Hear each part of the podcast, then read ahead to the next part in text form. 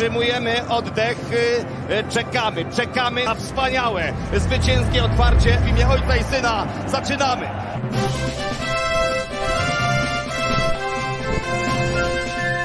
Krzyżenie! Otwieraj!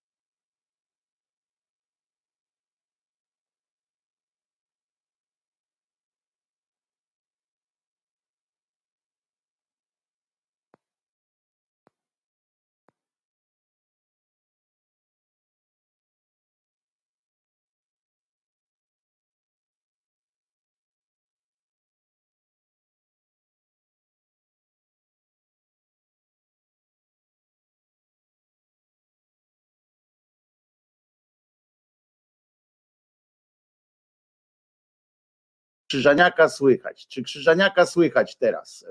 Proszę mi powiedzieć, czy Krzyżaniaka słychać i jak to jest? I czy piosenkę słyszeliście? Bo mam problem z przejściem na, również na audio i jest źle, ale czy piosenkę było słychać również? Bo coś się tutaj strasznie popieprzyło i nie mogę przejść. Ja dziś będę, ale niestety nic mądrego nie napiszę, bo nie spałem całą noc, tu ktoś pilna, ale nie widać, ja wiem, że nie widać. Walczę tutaj z kablami i będzie tak znowu tutaj. No dobra. Dobrze. Było słychać. OK. A zatem proszę was, no to zróbmy to. Zróbmy to. Wojtko Krzyżaniak, głos szczerej słowiańskiej szydery w waszych sercach, rozumach i w serduszku mojego największego przyjaciela, który nazywa się Czesinek i jest fantastyczny pod każdym jednym względem. Prawda? Prawda, Czesinku, jesteś najlepszy, nie mogłem sobie lepszego przyjaciela wymarzyć. Mhm. Dokładnie tak. Pies mi mordę lizał. Moje kochane, chcesz iść już, czy jeszcze posiedzisz z nami? No to tu łapkami się oprzyj. Nie, aż tak nie. Dobrze, to się połóż, kochany, a my pociągniemy te sanki. Dzisiaj jest, moi drodzy, 15 dzień sierpnia 2022 roku. Święto jak jasna cholera w wielu krajach, muszę wam powiedzieć, nie tylko Europy, jest święto. Widać, że chłopak z nadmorza, pisze Paweł Krzysztof Kołodziej, no to nie jest nadmorski kapelutek, to jest taki słomiany kapelutek, ale muszę wam powiedzieć, że jest bardzo dobrej marki, tu jest napisane Borsalino, moi drodzy, i powinno się go pewnie nosić jakoś inaczej, ale jest dobrze. Słuchajcie, nie wiem cały czas, jak będzie na streamie audio. Stream audio pewnie dzisiaj będzie płynął z mikrofonu, więc się nie przejmujcie tym bardzo. Święto Najświętszej MP. Nie znam. No więc takie jest święto dzisiaj, ale jest też święto wojska. Muszę wam powiedzieć, że urzekła mnie ta historia, że wojsko zrobiło sobie akurat, i to jest, powiem wam, oni są autoszydercami w ogóle, zrobili sobie, rozumiecie, święto, bo dzisiaj jest tak, święto Wojska Polskiego. Zrobili sobie święto w dniu, uważajcie, kiedy teoretycznie oczywiście to jest Dzień Zwycięstwa tam nad Sowietami i tak dalej, takie tam swoje te popiardywania do tego wnoszą, ale tak naprawdę te cymbały w mundurach wybrały sobie na swoje święto, rozumiecie, dzień, w którym jak sami tak uznali i sami się tym chwalą, proszę was. Wojsko rzeczone musiało przyznać się, że nie da rady wygrać jakiejś tam wojny i musiała, proszę was, musiała na tę bitwę tak zwaną warszawską musiała wygrać naga 80-letnia kobieta, która w dodatku według podań, w które oni oczywiście sami wierzą, od ponad 2000 lat już nie żyje. Kanclerskie łby, przyznacie. To jest ich święto. Oni na swoje święto, jeszcze raz przypomnę, na swoje święto wybrali datę i podpisują się jakby pod tym całkowicie, że tam właśnie mówią cud i tak dalej, że wybrali taki dzień, w którym dzień ich niemocy, bo oni przegrywali, oni podjechali już pod Warszawę, przegrywaliby dalej w piździec, jak sami twierdzą, bo cud, no to cud, albo cuda, albo nie cuda. Więc musieli wybłagać, rozumiecie, żeby przyszła do nich naga 80-letnia kobieta, postraszyła tych Sowietów, żeby Sowiety sobie poszły. Co ciekawe, oczywiście, bo to jakoś tam jest ciekawe i można uznać za ciekawe. Ta wojna, oni mówią, że to wygrali tam z Bolszewią i tak dalej. Otóż, żeby tak być w zgodzie z historią, to ta wojna z tą Bolszewią oczywiście została w tym 1920 roku wygrana, w sensie ta bitwa, mało tego, wojna też w sumie mogłaby być uznana za wygraną, gdyby nie to, że w wyniku pokoju, który został podpisany potem, Polska oddała, ja wiem, chyba 1/3 ziemi, którą już zajęła, i dlatego, żeby dać satysfakcję żeby dać satysfakcję panu marszałkowi Piłsudskiemu i zatrzymać tam kawałek jego dawnych ziem, ustąpiono z całej masy, oddano Bolszewi całą masę ziemi, która historycznie bardziej mogła się należeć Polsce.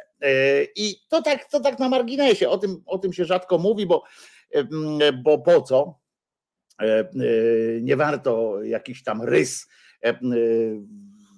zakładać na takiej pięknej historii, ale jest tak jak było. Jeszcze raz powtórzę, bo to jest dobre, że bohaterką, najważniejszą osobą w święcie i właściwie sprawczynią święta wojska jest kobieta, ponad 80-letnia kobieta, która za to wojsko, zamiast tego wojska musiała wygrać im tę bitwę. To zresztą o przebiegu tej bitwy zresztą pogadamy sobie później, nie w części, nie będziemy na to marnowali części pojebawczo-zapoznawczej, prawda? Co dzisiaj będzie? Dzisiaj będzie występ legendarnego już studia Jajo, fantastyczny ten Gozer pyta, mama Gozer, a dzisiaj Piotr Szumlewicz ma być gościem, chyba że coś źle zrozumiałem. Gozer zaatakował jak teraz swoim wystąpieniem, tak jak tłumacz z języka polskiego na język niemiecki podczas konferencji z ministrem z Niemiec.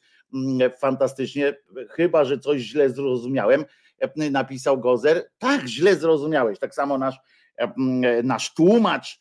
Jeszcze się Niemcy nie nauczyli jednego, że na wszystkie takie imprezy trzeba przyjeżdżać z własnym dolmeczerem, trzeba własnego tłumacza mieć, bo nigdy nie są, bo jak nie przyprowadzą swojego, to dopiero jak wrócą do domu, dowiedzą się po pierwsze, co powiedzieli, po drugie, na jakie pytania odpowiadali, a jakie zostało zadane, jaka była różnica i tak dalej, i tak dalej.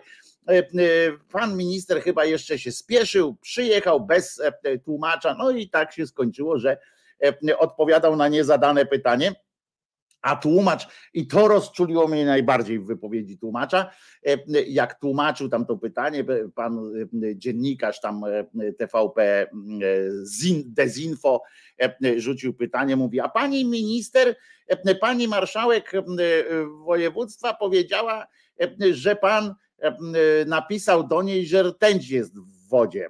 Czy pan napisał, że duże stężenie rtęci jest w wodzie?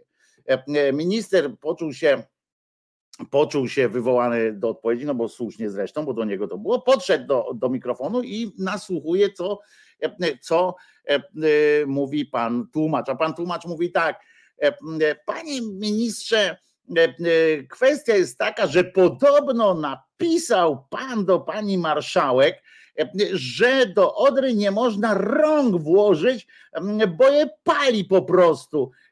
O ile oczywiście dobrze zrozumiałem. Tutaj pięknie się zastrzegł, bo teraz nikt nie może mieć mu nic żadnej pretensji, bo powiedzieć mógł, bo on powiedział, no ja źle zrozumiałem. Ciekawe, czy to jest tłumacz jakiś tam przysięgły. Ciekawe, ile w ogóle takich różnych rozmów tak zwanych bilateralnych wykonanych zostało przy jego udziale. No ale tego się pewnie nie dowiemy, bo tak samo jak się nie dowiemy, ile rozmów tłumaczył ten agent sowiecki, który był tłumaczem pani niezwykle miłosiernej i niezwykle łaskawej rozdawczyni macic perłowych pani Dudy. Oczywiście rzuciła się jak szczerbaci na suchary, rzucili się na to prawicowi i tam jadą z koksem i piszą, wypisują takie te pierdoły, takie koszmarne oczywiście pierdoły, ale na przykład, bo fajne mi się podobały takie ten że kiedy po niemiecku zadaje się kłam słowom polityka PO, to cieszy mnie to jeszcze bardziej. No więc wrzucali, oczywiście zrobili fantastyczny miks przeboju, żeby udowodnić swoją tezę. Mało tego, ministrowie to wrzucali, różni dygnitarze, dziennikarze, wnikliwi, bardzo interesujący się tematem, wrzucali takie coś. Oto, słuchajcie. Jest z nami Elżbieta Anna Polak, marszałek województwa lubuskiego. Dobry wieczór, pani marszałek, witamy. Dobry wieczór pani, dobry wieczór państwu. Pani marszałek, jest pani niemal na gorąco, niemal tuż po rozmowie z ministrem rolnictwa i środowiska Brandenburgii. Co mówi o wynikach, tych wstępnych wynikach badań, próbek pobranych z Odry? Tak, dzisiaj po południu udało mi się nawiązać taki bezpośredni kontakt. Rozmawiałam z panem Axelem Vogel. Pan Axel Vogel jest ministrem rolnictwa i ochrony środowiska i potwierdził, że niestety Odra jest zatruta rtęcią. Mamy tak wysokie stężenie rtęci, że ponad skalę, nie ma takiej skali. Marszałek województwa lubuskiego napisała na Twitterze w piątek, że pan potwierdził jej osobiście, że stężenie rtęci w Odrze było tak wysokie, że nie można było określić skali. Chciałem pana zapytać, czy pan powiedział takie słowa, na jakiej podstawie i dlaczego tak pan powiedział? Also diese Aussage ist mir absolut überhaupt nicht bekannt. Wir haben darauf hingewiesen, dass wir hohe pH-Werte in der Oder haben, die auch toxisch wirken können. Wir können sie aber nicht erklären. Wir können nicht erklären. No dobra, tam wiemy, o co chodzi. Ci, co rozumieją język deutschlandzki, też wiedzą, o co kaman. W każdym razie tak poszło. No i wesołość wielka, aż do czasu. Oni dalej są bardzo uśmiechnięci, chociaż oczywiście nie ma to żadnego tam jakiegoś wielkiego w każdym razie znaczenia, ale oni są dalej uśmiechnięci, ponieważ nie powiedzieli o tym swoim tam fanom, różnym gwiazdom i tym słuchaczom wiadomości i tak dalej, i tak dalej. Dzisiaj rano pan minister, czy wczoraj już chyba napisał, mówi, to niewiarygodne, co tu się kurde od Janie Pawliło, jak to mogło być, to skandal jest. Zapytali mnie, okazuje się, że zapytali mnie o jedno, ja odpowiadam na drugie, a tłumacz jeszcze na dodatek po trzeciemu powiedział i wszyscy manipulują, co to w ogóle jest, unmyrkliś, powiedział pan minister i jakiś totalny odjazd się zrobił, ale tego już pisowska tłuszcza się nie dowie, bo każde, na przykład moja próba wrzucenia komuś, kto tak mocno komentował, tam się cieszył, wrzucenia dalszej części albo odpowiedzi po prostu, to kończyła się oczywiście banem jakimś tam strasznym, względnie jakimś tam małym wyzwiskiem. Każde wyzwisko od osoby, od części tej pisowskiej ciżby oczywiście odczytuję jako najlepszy komplement, więc nic się nie zdenerwowałem, ale przyznacie, że fajny sposób manipulacji, krótkie nogi, ale wszystko jest obliczone na nasz polski tutaj wewnętrzny rynek informacyjny, więc wszystko się dzieje się dobrze.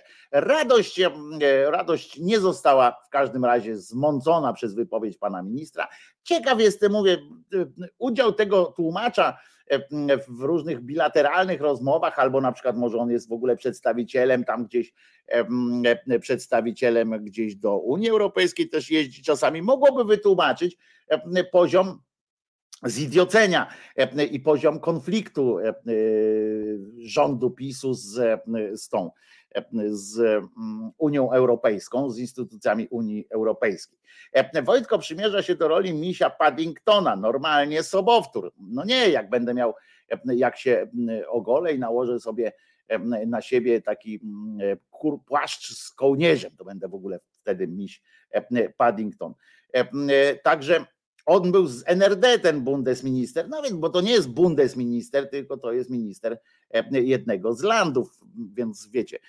I do tego akurat, w którego fragmencie ta Pisła, chciałem powiedzieć, ta Odra, akurat tam się z tą rzeką. Wczoraj widziałem chwilę TVP Info, ładnie się wyszło ze stuporu. Ogarnęli i już spinują elegancko, jak wspaniale działają w walce z katastrofą. Tak, premier zrobił konferencję nad Wartą, żeby po pierwsze nikt tam nie przychodził, bo kto normalny się będzie spodziewał, że premier zrobi konferencję nad Wartą w innym mieście, a po drugie żadnych tam śniętych ryb, różnych tam takich przykrych widoków nie będzie tam za nim się kojarzyło.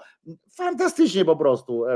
Najlepsze, dobry jest pomysł na to, że 1 000 000 złotych wyznaczyli. 1 000 000 złotych nagrody wyznaczyli za tego, kto skaził tę rzekę. Ciekawe, bo teraz mówią, że w innych rzekach też ryby już leniuchują brzuchem do góry, a właściwie to jest też tak się mówi, że brzuchem do góry. Ryby nie pływają brzuchami do góry, tylko głównie bokiem.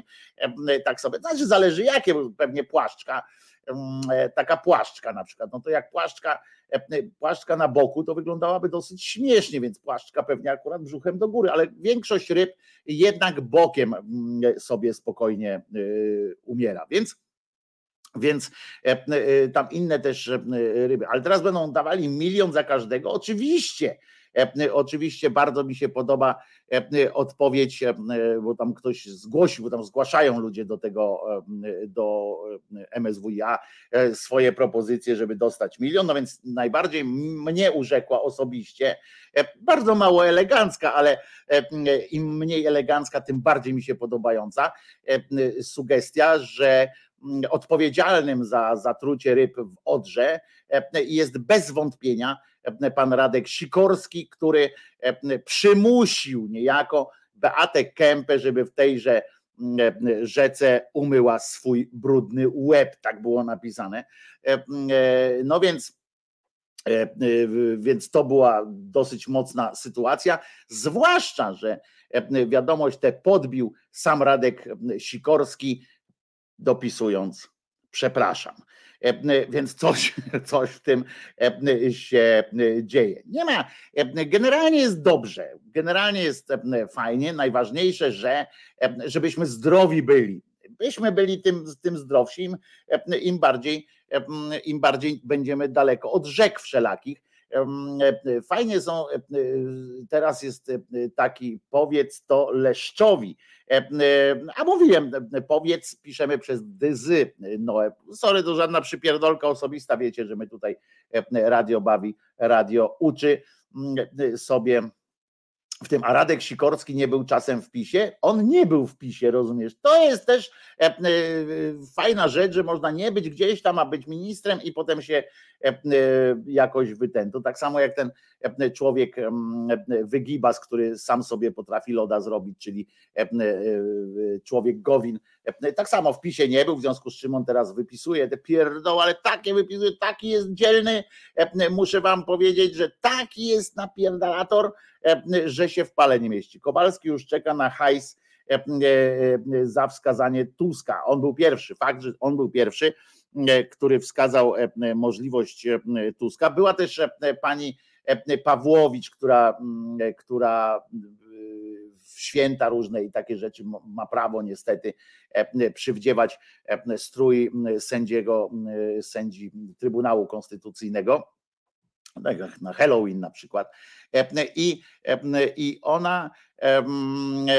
ona, proszę was, stwierdziła, że to Niemcy, znaczy ona jeszcze nie stwierdziła, że to Niemcy. Ona stwierdziła, że to Polacy do spółki z Niemcami, ale ci źli Polacy, nie polsko myślący Polacy, i generalnie byłaby taka okoliczność, żeby sprawdzić, bo ona poszła taką teorią milicyjną, że idź za pieniądzem, tak? To w Ameryce tam było idź za pieniądzem i tam złapali tam sytuację, ten, nie Whitewater, tylko, no wiecie, tą aferę wielką. Idź za pieniądzem, idź za pieniądzem. No więc ona też idzie za pieniądzem, czy za jakąś inną sytuacją, nie wiem, co u niej jest walutą. W każdym razie stwierdziła, że trzeba przyjrzeć się, kto na tym zyskuje. I teraz ja się tak zastanawiam, mówię, jak można wpaść na tak kretyński pomysł? No, po prostu jest tak kretyńskie, że aż może piasek w zębach strzelać. To jest mentalność, ona, bo wiecie, każdy sądzi tam jakoś po sobie. To jest kobiecina, która jest tak, specjalnie mówię protekcjonalnie, to jest kobiecina, której rozum czy coś tam w tym miejscu, te synapsy każą przypuszczać i jeszcze raz powtarzam, każdy sądzi po sobie, więc ona byłaby prawdopodobnie zdolna do czegoś takiego i tego się powinniśmy trzymać, żeby wierzyć, żeby wiedzieć, że ci ludzie z tego PiS-u są naprawdę zdolni do takich rzeczy, że można zatruć rzekę, można doprowadzić do katastrofy ekologicznej, bo tobie się to może opłacać. I ona sobie wyobraża, że nie wiem, siedzi sobie Tusk z jakimś tam innym, nie ma na to zgody Budką i siedzą i tak, co byśmy tu kurwa odjebali, bo jakoś tak dobrze jest, rozumiecie? Jakoś tak kurczę nie jest, ci ludzie tacy zadowoleni chodzą po tych ulicach, kurde, wakacje, zapomnieli, że przecież na nas tu trzeba utyskiwać, na ten PiS, zapominają ci ludzie, to chodźcie, wiecie co, bo ja mam kilka tych termometrów, a nie, to nie termometry, poczekaj, to może coś innego, zrobimy tak, trochę rtęci ja mam w kieszeniach, będziemy przez mostek przejeżdżać, to wrzucę, ale panie prezesie, ktoś tam nagle z rozumem mówi, panie Tusku, panie Donaldu, przecież to ludzie będą ginęli, ale nam się to opłaca, no kurwa, przecież to jest głupia kobieta, ale niestety to pokazuje, że może tak właśnie być, że oni są zdolni do wszystkiego. Oni są zdolni do wszystkiego, do każdej, rozumiecie, niegodziwości, żeby tylko szło, kręciło się po ich niemu. Taka jest prawda, a przy okazji są po prostu głupi.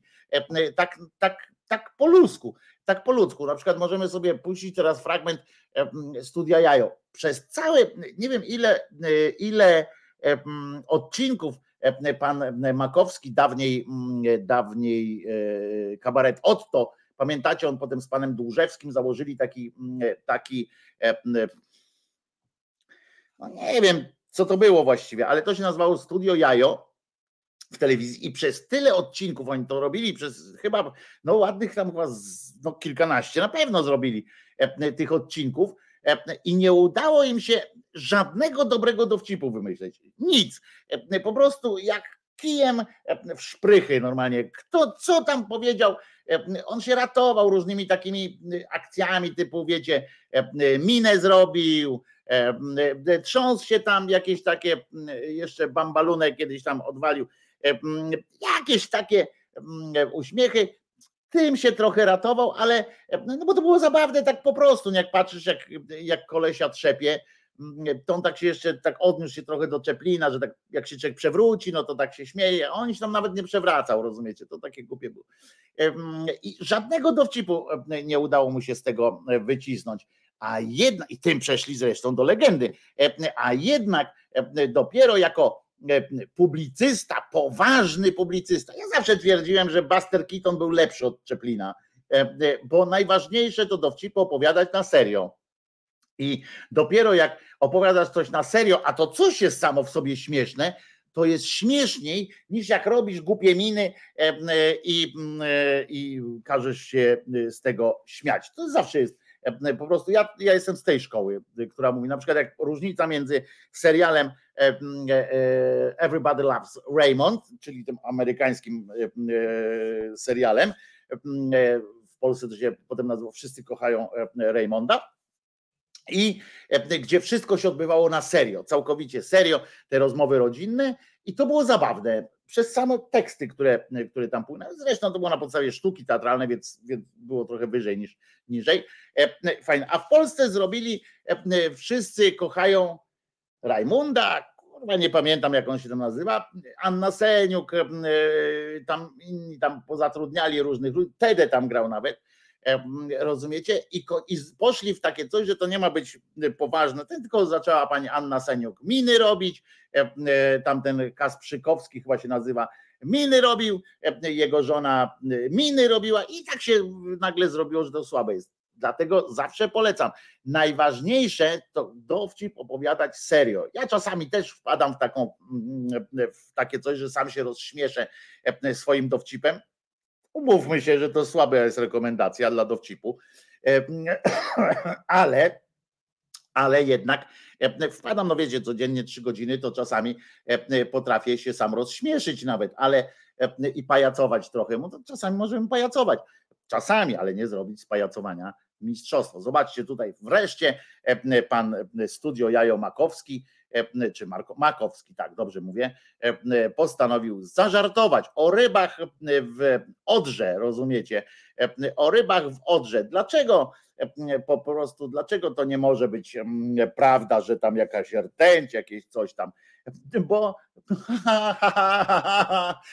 ale tak zobaczcie, nawet szuka, jak zwrócicie na to uwagę, to szukał tam poparcia u tych ludzi, szukał jakiegoś takiego uniesienia kącików ust. No niestety nawet oni tam nie wytrzymali, chociaż brązowy język Karnowski próbował ratować sytuację jeszcze głupszym sformułowaniem.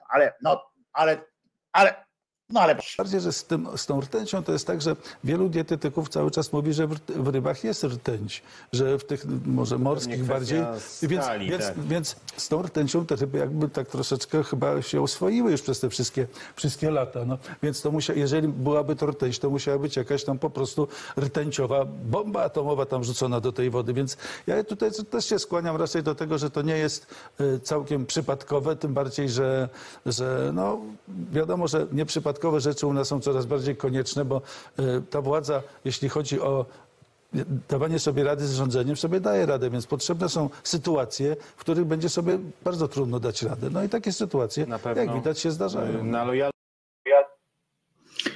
Prawda, że się zdarzają takie sytuacje.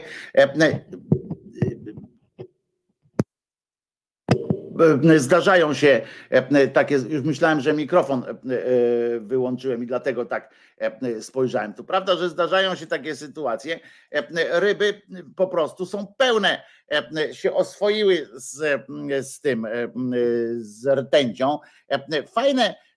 Fajne jest to, jak ten karnowski brązowy język próbuje ratować sytuację, zauważyliście, próbuje ratować sytuację i mówi, że te ryby to one nie mają w sobie rtęci, tylko stal. Bardzo to jest też nowatorska teoria. Ryby są jak ze stali, może się mówi tak, bo one są takie błyszczące czasami, on może w ogóle myśli, że one są poniklowane być może pan brązowy język, może nie wiem, który to był z brązowych języków, ale no mówię, przecież to był gość z Otto chyba, mama kozy, tak, to ten z Otto, no ludzie, no przecież wy słuchacie, co ja mówię, no przecież mówiłem o tym, że to jest Makowski z kabaretu Otto, kiedyś, bo on już dawno nie jest w kabarecie Otto, ma swoje. Tamci mieli inne poglądy czy co, ale pieniędzy też nie mieli za dużo, bo już występują w telewizji publicznej, więc pieniędzy też nie mieli za dużo, więc chyba się dogadali jednak. Ale słuchajcie, tamten Karnowski, że ze stali te ryby są, że one stal miały. Bardzo mi się to podoba. Fajnie jest posłuchać czasami, normalnie wiecie, człowiek włącza telewizor, nie musi czytać za bardzo, bo tak to wiecie, w czytaniu to jest, z czytaniem to jest taki problem, że człowiek bierze tę książkę, zanim dojdziesz do końca tej książki, to się przecież już może świat cały zmienić.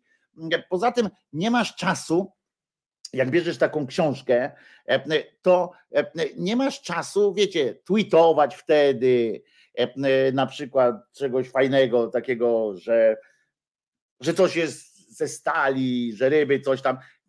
nie ma, wiecie, to trwa takie czytanie. Ja mam tą technikę szybkiego czytania, a mimo to wiem, że przeczytanie książki trochę mi zajmuje, a czasami jeszcze notatki sobie jakieś robię. Rozumiecie, to po prostu zamiast pojechać z koksem, to z tym jakimś komentarzem tu na Facebooku, takie zdjęcie zrobić, coś tam, nie ma czasu, dlatego lepiej jest oglądać na przykład telewizję, czy słuchać jakiegoś radia. I ja na przykład też tak, widzicie, siadłem sobie rano, bo to rano było, i mówię, kurczę, dobrze, posłucham mądrych ludzi, ekspertów, na pewno przecież w telewizji publicznej nie oddaliby anteny jakimś idiotom, prawda? No więc mówię, na pewno to będzie bardzo ciekawa rozmowa ekspertów, na pewno zaproszą kogoś, kto potrafi coś tam wyjaśnić, no to słucham, oglądam. No i potem mogłem śmiało, rozumiecie, całą wiedzę już miałem, ani nie musiałem tam czytać o tej chemii różnych tam takich rzeczy. Po co? Pan Makowski też porozmawiał sobie z kolegami, prawda? I wiedział wszystko. I się nie ma się co indyczyć. No więc słuchajcie, jeszcze o tym oczywiście sobie porozmawiamy, no bo o czym tu, jak można o tym nie rozmawiać, prawda, żeby nie... Ale ważne, żebyśmy pamiętali jednak o tym, że... Należy ściśle przestrzegać zaleceń wydanych przy udziale najwybitniejszych ekspertów i specjalistów. W dobrze pojętym interesie społecznym nie należy podejmować innych działań oraz nie sugerować się informacjami pochodzącymi z różnych niekompetentnych źródeł. Pamiętajcie, tak, że włączacie dziennik i wtedy macie świadomość tego, co naprawdę się wydarzyło. On z dietetykami konsultował. Tak jest. Prawdopodobnie tak to się odbyło. A do tej cytaty sprzed chwilą będziemy jeszcze czasami wracali, bo to jest taka cytata uniwersalna, rzekłbym, z tym, żeby się nie przejmować, nie dawać różnych tam słabych sytuacji, tylko żeby wierzyć w to, co mówią ci w telewizorze. To co?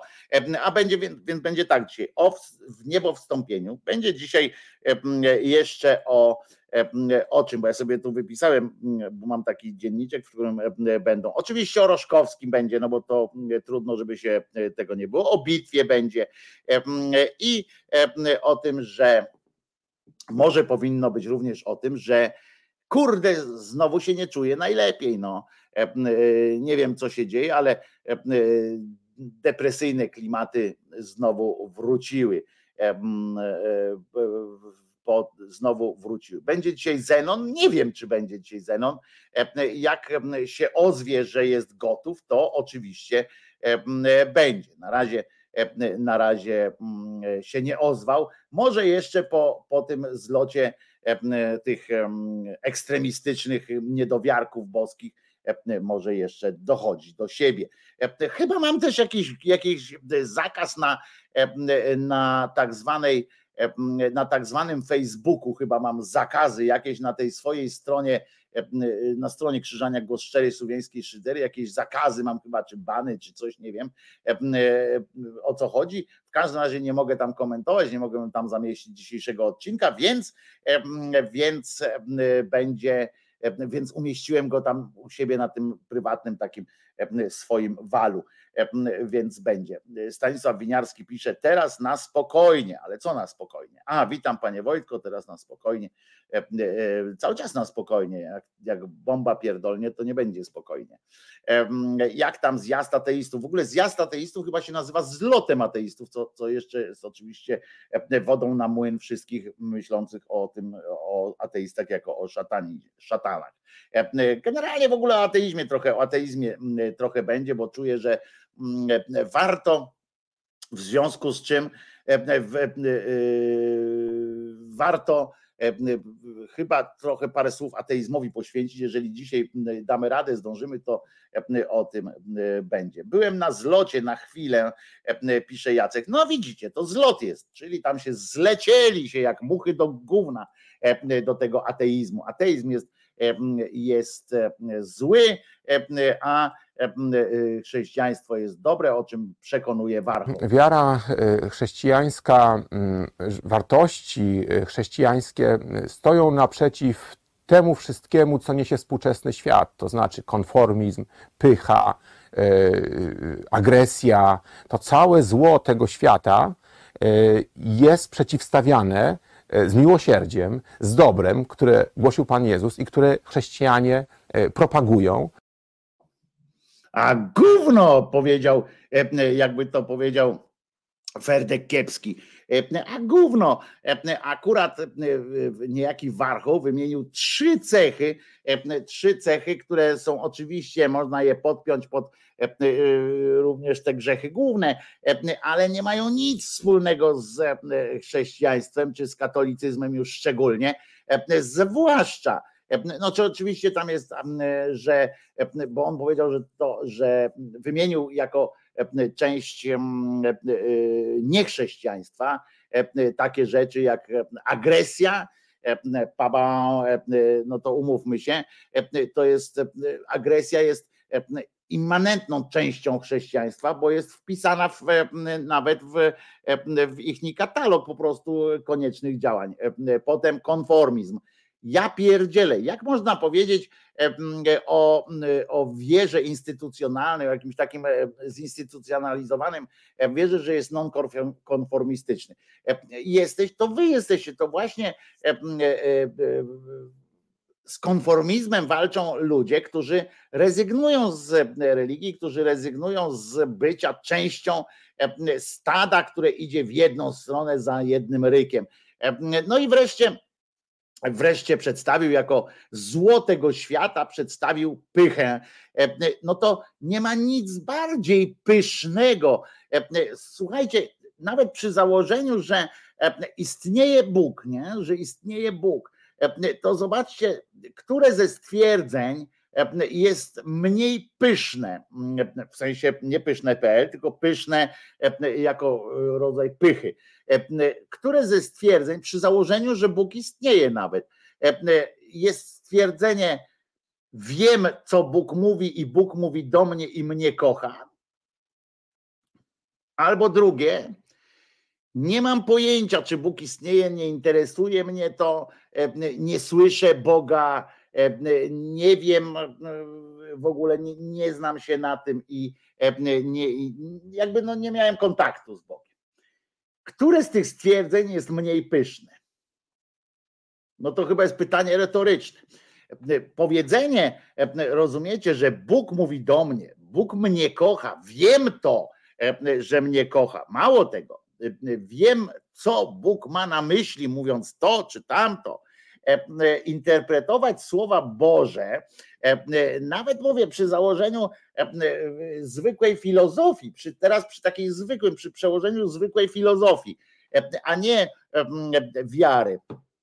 To jak się zastanowimy po prostu z czysto filozoficznego punktu widzenia, ale też z czysto takiego ludzkiego, takiego normalnego, domowego nawet, to interpretowanie słów Boga jakiegoś, czy na przykład możemy zmniejszyć zakres tego, czyli ktoś, kto na przykład uzurpuje sobie prawo jako jedyny właściwy, żeby zinterpretować słowa, nie wiem, kotarbińskiego filozofa, na przykład, że jak powstanie jakaś kontrowersja, to ten ktoś mówi: to ja wiem najlepiej, ja jako jedyny wiem, co Kotarbiński chciał powiedzieć przez to i tak dalej. To jest pyszne.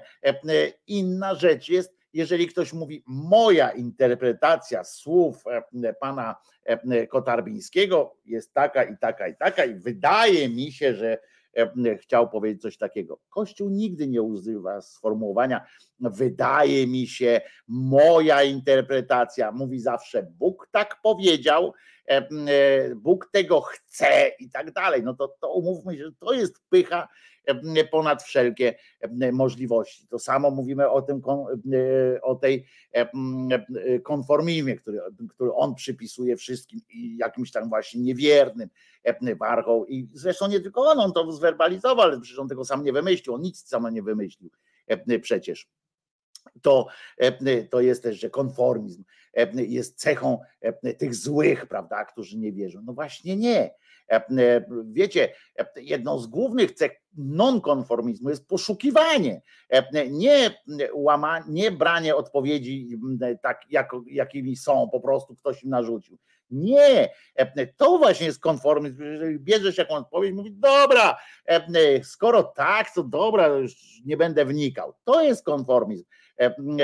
Pójście na trudniejszą ścieżkę, na taką, że na niewiadomą, w stronę, w której muszę dociekać, muszę zastanawiać się, albo po prostu olać i zdać się po prostu na tak zwany ślepy los, to jest dopiero bardziej odważne, bardziej nonkonformistyczne. Nie idę ze wszystkimi.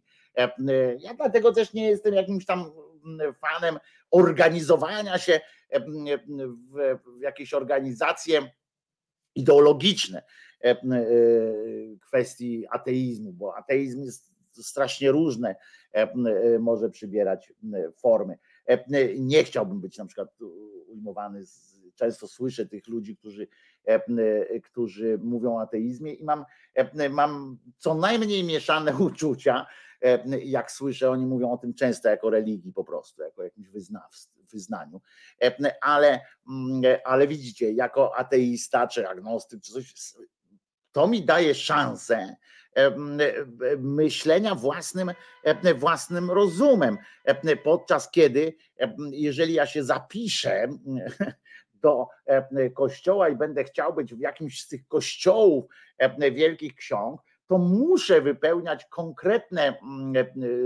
konkretne oczekiwania, muszę spełniać, konkretne zadania wypełniać i chodzić już utartymi kolejnami po prostu. No to jest absurd. No i wreszcie agresja. To jest cecha ludzka. Agresja jest cechą ludzką. Ja nie powiem, że jest cechą katolików agresja, bo tak samo można powiedzieć o każdej grupie społecznej, że wszędzie są tak samo ludzie agresywni, jak i ludzie spokojni i którzy dadzą sobie ten drugi policzek, nadstawią, żeby tylko było spokojnie, bezpiecznie i tak dalej. Także to nie jest żadna cecha wyjątkowa dla kogokolwiek.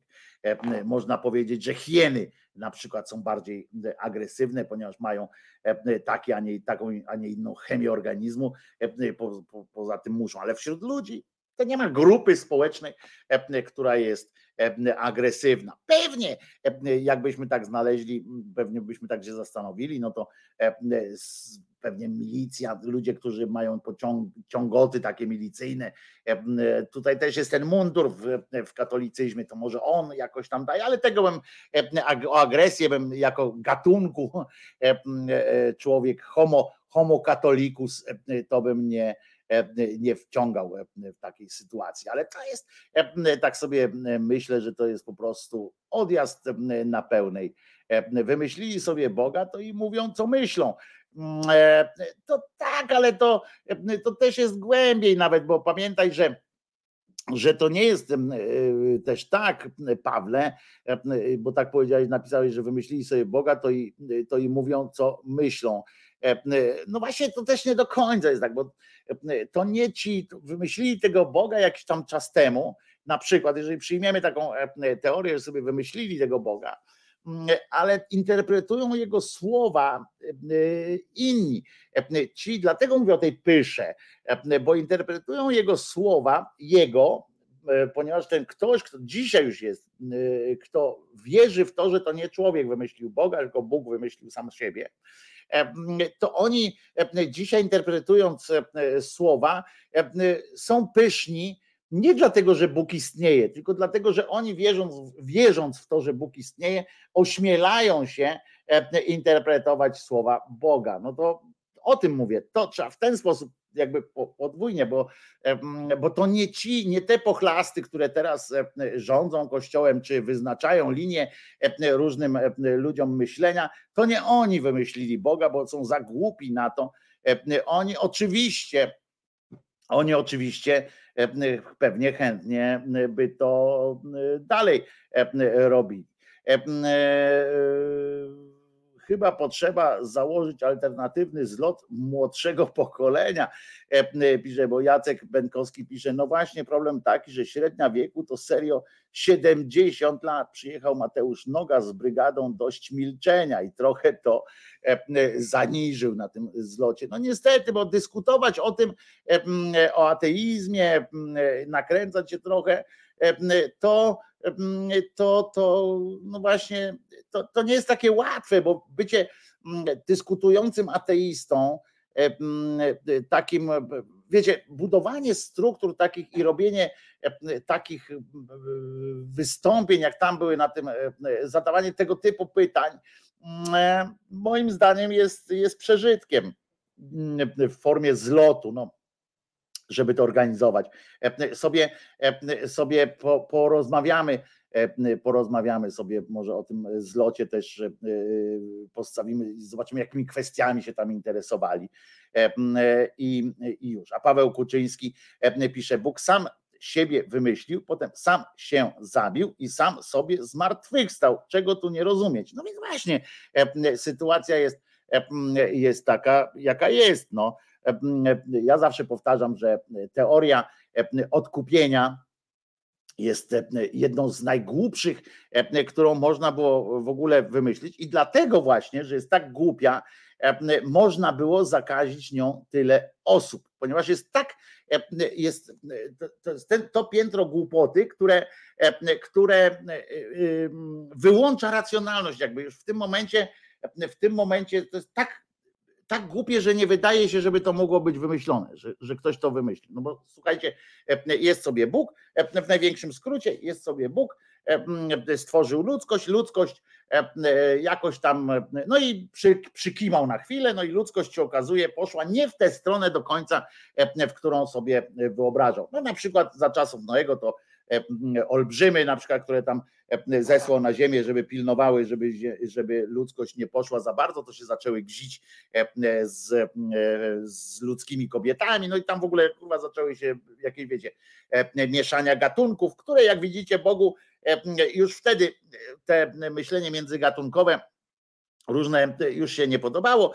No dobra, to najpierw tam się ocknął, mówi, kurwa, no nie tak miało być. No i wziął, splunął, prawda, wychlupał wszystko, mówi, wypindalać, wypłukał tam ludzkość. Oczywiście część tylko ludzkości wypłukał, mówi, nie będziecie mnie tu robili. Dobra, potem znowu coś nie wiadomo, przysnął, czy znowu tam się z tymi aniołami zabawiał w coś tam. Po kolejnych kilku tysiącach lat, jak ta ludzkość odrosła, tam ten nagle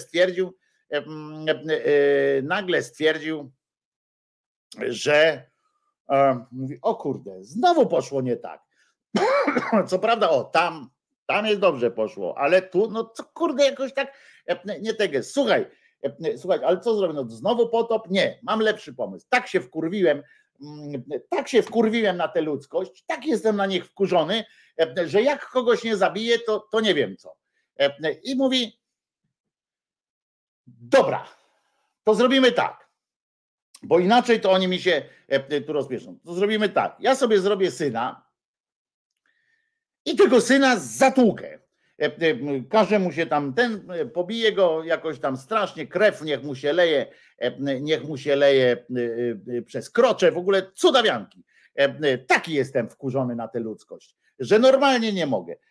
I dopiero poczuję się lepiej, kurwa, trochę się poczuję lepiej, bo jak mój własny, jak syna zabiję, bo kurwa, inaczej to nie mogę, jak któryś tam zwykły, wtedy zabiłem wszystkich ludzi, prawie wszystkich, to jakoś, kurde, mnie to nie uspokoiło, tylko na chwilę. To może teraz jak swojego syna zatłukę, to może będzie, dłużej będzie mnie trzymało. I faktycznie zrobił syna, tam ukleił, zrobił go, zabił go i tak jak go zabił, mówi, to wtedy no to możecie zaczynać od nowa. Mój syn za to umarł. Pamiętajcie, kurwa, syna wam zrobiłem i umarł za to, to pamiętajcie, Przecież to jest tak głupie, tylko sobie problemów ten Bóg narobił, jakby taką akcję było, nie?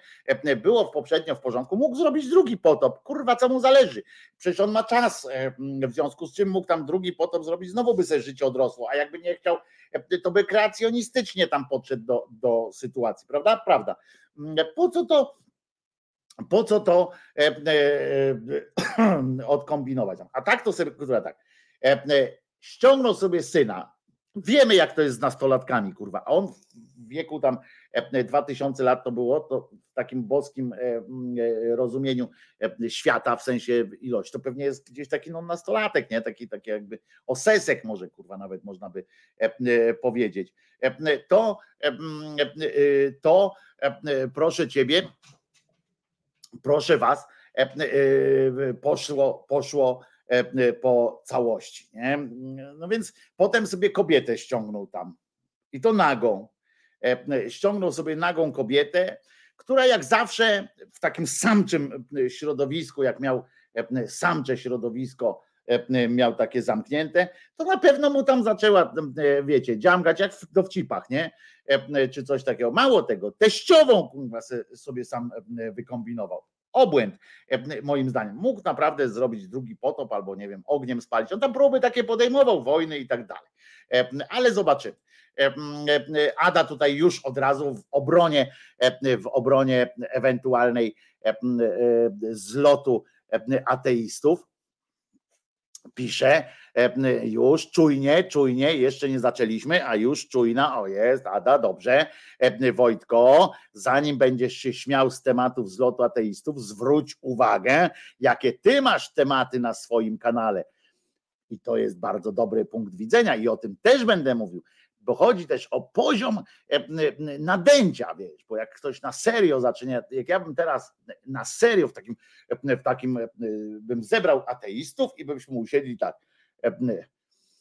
czy religia jest dobra, no i byśmy rozmawiali, no to umówmy się, pośmiać się z tego można, podworować po jakieś kilka argumentów fajnych, żeby z tego dokument jakiś powstał, tak jak na przykład jakby Zenek nagrał film z tego, na którym by były te takie tezy główne pokazane i to by było fajne. Ale tak jak między sobą usiądą, nawet się nie pośmieją, to tamte. Ale to zobaczymy, wrócimy do tego, zobaczymy, może ci się spodoba, chociaż to nie będę, to o tym zrobimy, jak będzie, tylko do tego wrócę, do tego tematu, jak będzie jeszcze czas, żeby wrócić, bo kilka innych tematów się odbywa, więc niekoniecznie dzisiaj musimy do tego wrócić. A Janusz pyta, jaki drugi potop? Wody brakuje w rzekach, a potop? Nawet Boguś nydy-rydy. Otóż Boguś po pierwsze dyrydy wszystko, a po drugie chciałem przypomnieć, że w czasie suszy w rzece zwanej Odrą przyrost o 30 centymetrów wzrósł poziom rzeki Odry w czasie suszy, więc nie jest tak źle, panie ładny. To co? Słuchamy piosenki. Jak się już zaczęło tak trochę entelegencko, zaczęliśmy tak trochę entelegencko, to może polećmy takim entelegenckim dowcipem, wiecie, taki wyrafinowany, jak sobie inteligenci dworują, bo normalnie człowiek to opowie na przykład dowcip wojskowy typu chodź no niunia do dziadzi, dziadzia cię na bolec wsadzi. Pamiętam, było się w wojsku, pamiętam jak siedział dziadek tak zwany na płocie i przechodziły dziewczyny i to było takie wesołe, na unitarce takie słyszałem. A można też zaśpiewać piosenkę kulturalną o bibliotekarzu, w którym można wymienić od razu kilka książek, pochwalić się, że się piosenki zna, że się zna różnych autorów. Pan Wojciech Gęsicki zaśpiewa piosenkę o bibliotekarzu, który jest, no, wyszedł z siebie i stanął obok po prostu. Słuchamy.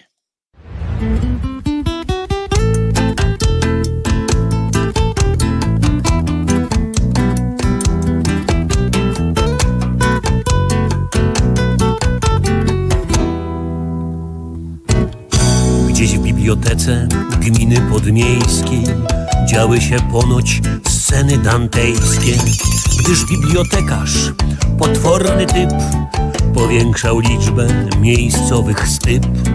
Najpierw się znęcał nad starszym panem, wreszcie go dobił Tomaszem Mannem. Potem studentkę całą godzinę okładał w kącie Sołżenicynem, aż ogłoszoną złożył na skrypcie i tam zniewolił jak mógł najszybciej. Niepoczytalny bibliotekarz krąży cichutko pośród książek, w afekcie pokazuje siekacz oraz garnitur samych dziąseł. Niepoczytalny bibliotekarz gdzieś za regałem czai się, z tomem Herberta lub Steinbecka czeka na krwawe tête-à-tête.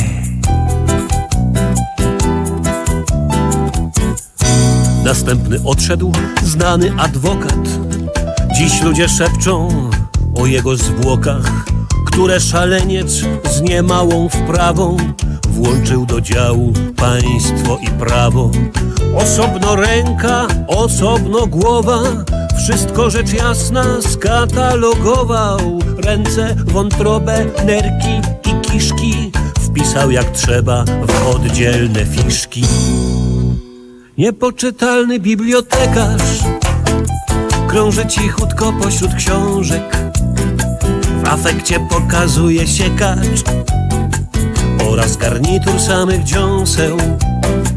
Niepoczytalny bibliotekarz gdzieś za regałem czai się, z tomem Herberta lub Steinbecka czeka na krwawe tête-à-tête.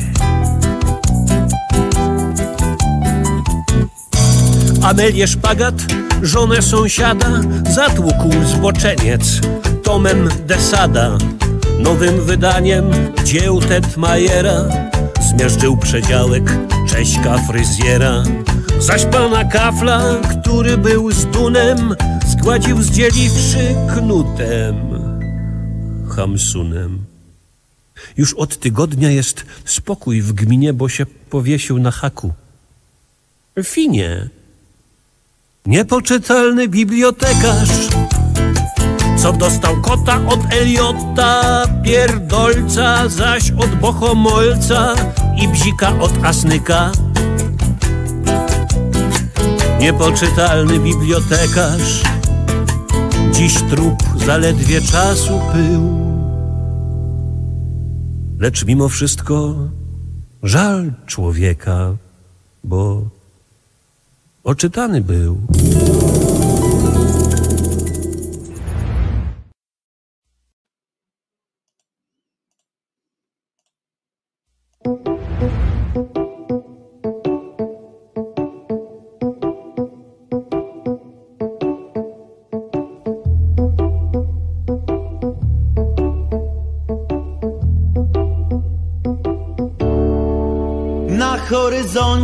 Zjawiło się prącie, oj co to będzie, jak do nas dojdzie.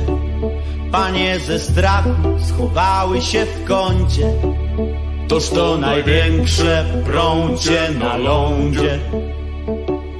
I cała sieć elektryczna wysiądzie, panowie sprawę złożyli już w sądzie.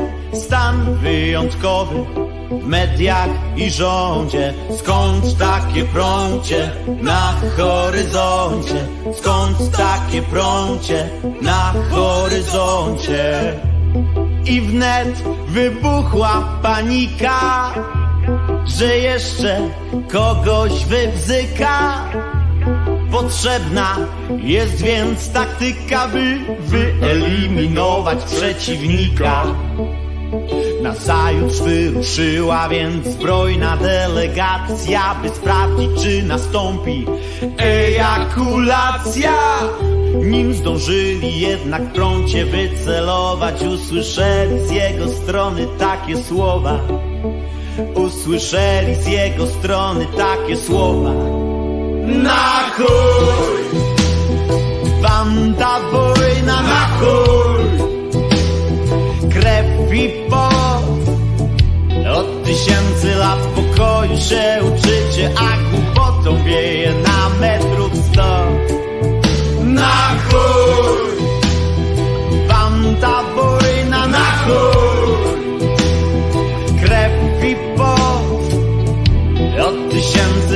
pokoju się uczycie, a głupotą wieje na metrów 100. A głupotą wieje na metrów 100. Na metrów 100. Ojoj. Na metrów 100. Ojoj. Na metrów 100. Ojoj. Na metrów 100. Ojoj. Na metrów 100.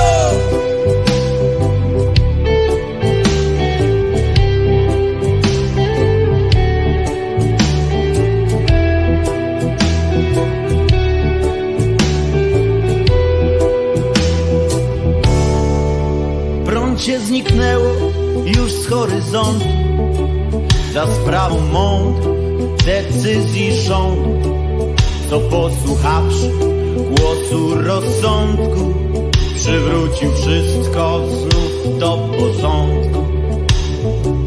Bo czasem jest tak i wiedzą to wszyscy, że trzeba obudzić ludzkie umysły.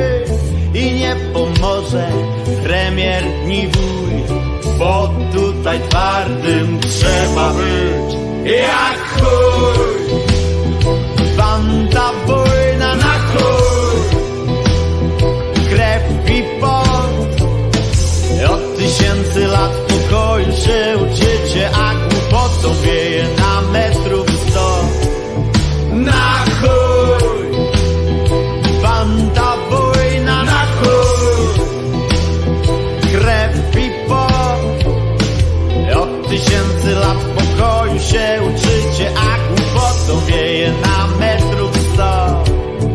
A głupotą wieje na metrów 100. Na metrów 100. Ojoj, a na metrów 100.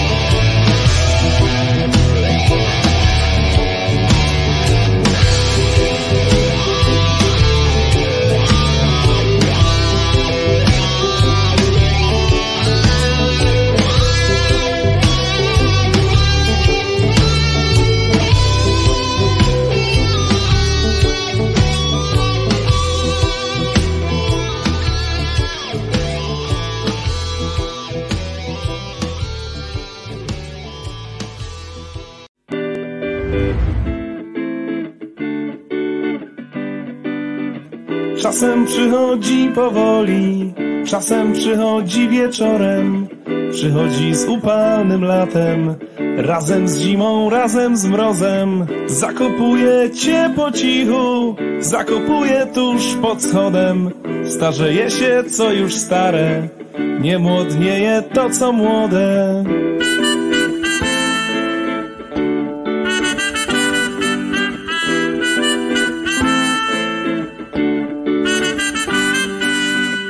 Czasem przychodzą parami, czasem przychodzą o świcie, wchodzą prędko i chowają w swoją kieszeń twoje życie. Czasem przychodzi powoli, czasem spotkasz ją po drodze, przyjdzie nawet tuż nad ranem, abyś nie zbudził się w porę. I błąka się po dolinach, i błąka się po dolinach.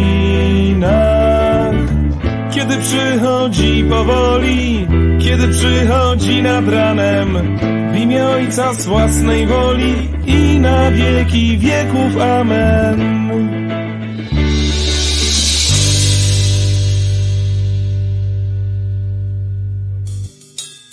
Czasem przychodzi po zmroku, przyjdzie nawet gdy za ciasno, kiedy wchodzi głuchną ściany, dzwony milkną, świece gasną. Czasem przychodzi powoli, czasem przychodzi na zmianę, w imię Ojca z własnej woli i na wieki wieków amen.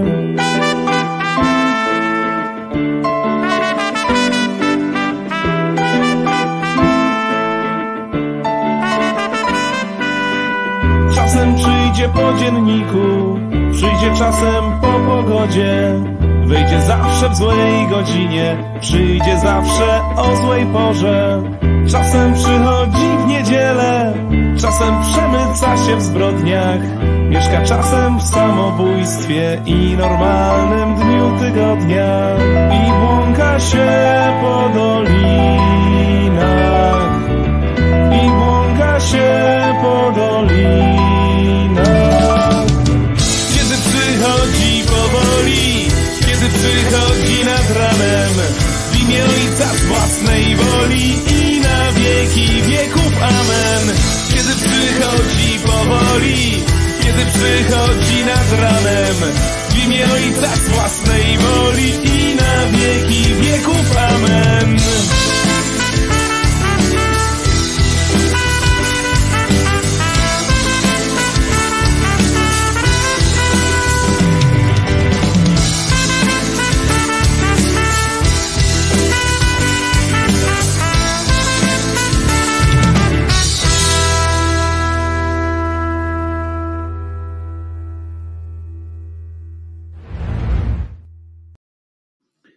Wojtko Krzyżaniak, głos szczerej słowiańskiej szydery, 15 sierpnia 2022 roku, w poniedziałek. Przypominam, że Jezus nie zmartwychwstał i nie dajcie się namówić na jakieś inne stwierdzenia, bo nie, po prostu nie wchodźcie w to, bo inaczej jak w to wejdziecie, że tam coś, a może, a coś tam, to zacznie się seria wymagań od was. I to tam, że wymagań to jeszcze luz, ale zacznie się gaduła o tym, że musicie być, wiecie, pokorni, że musicie mieć wyrzuty sumienia permanentne i przepraszać za wszystko, za każdą pozytywną myśl, którą macie, albo poczucie szczęścia, które macie na chwilę, musicie od razu przepraszać.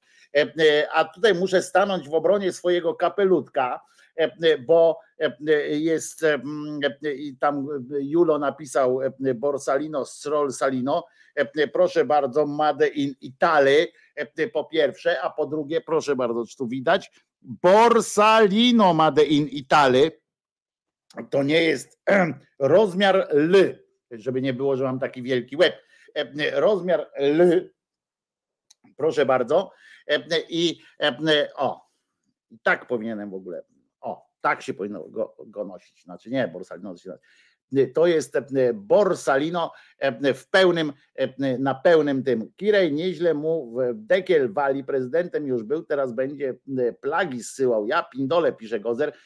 Prezydentem jest nadal Max Kolonko, bo tutaj chodzi o to, że Kirej przypomniał, że Max Kolonko stwierdził, że to jest pierwsza Nemezis, po prostu uruchomił i to jest kwestia tam na Odrze, to jest pierwsza z plag, które na nas zesłał imć ten. Wyglądasz dobrze, ja dziś nie, pisze Julo.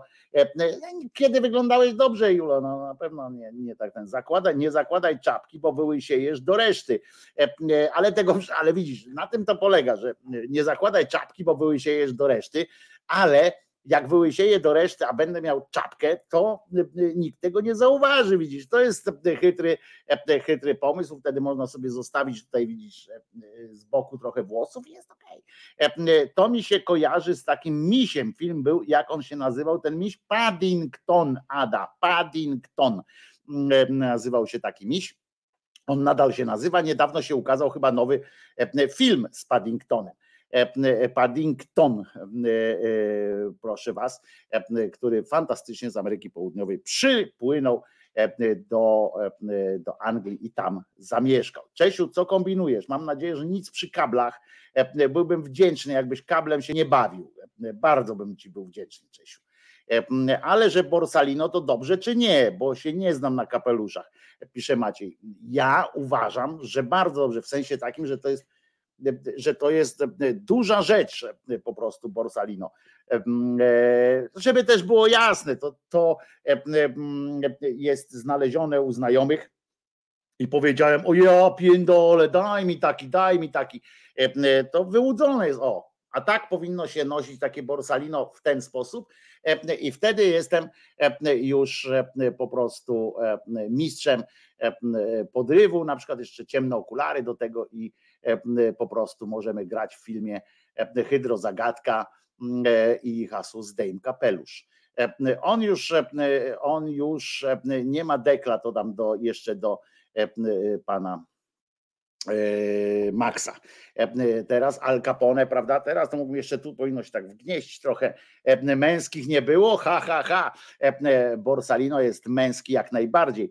Znalezione, nie kradzione. Indiana Krzyżaniak, no nie, Indiana jednak w skórzanym pomykał. Miałem kiedyś taki skórzany kapelutek, ale dałem go panu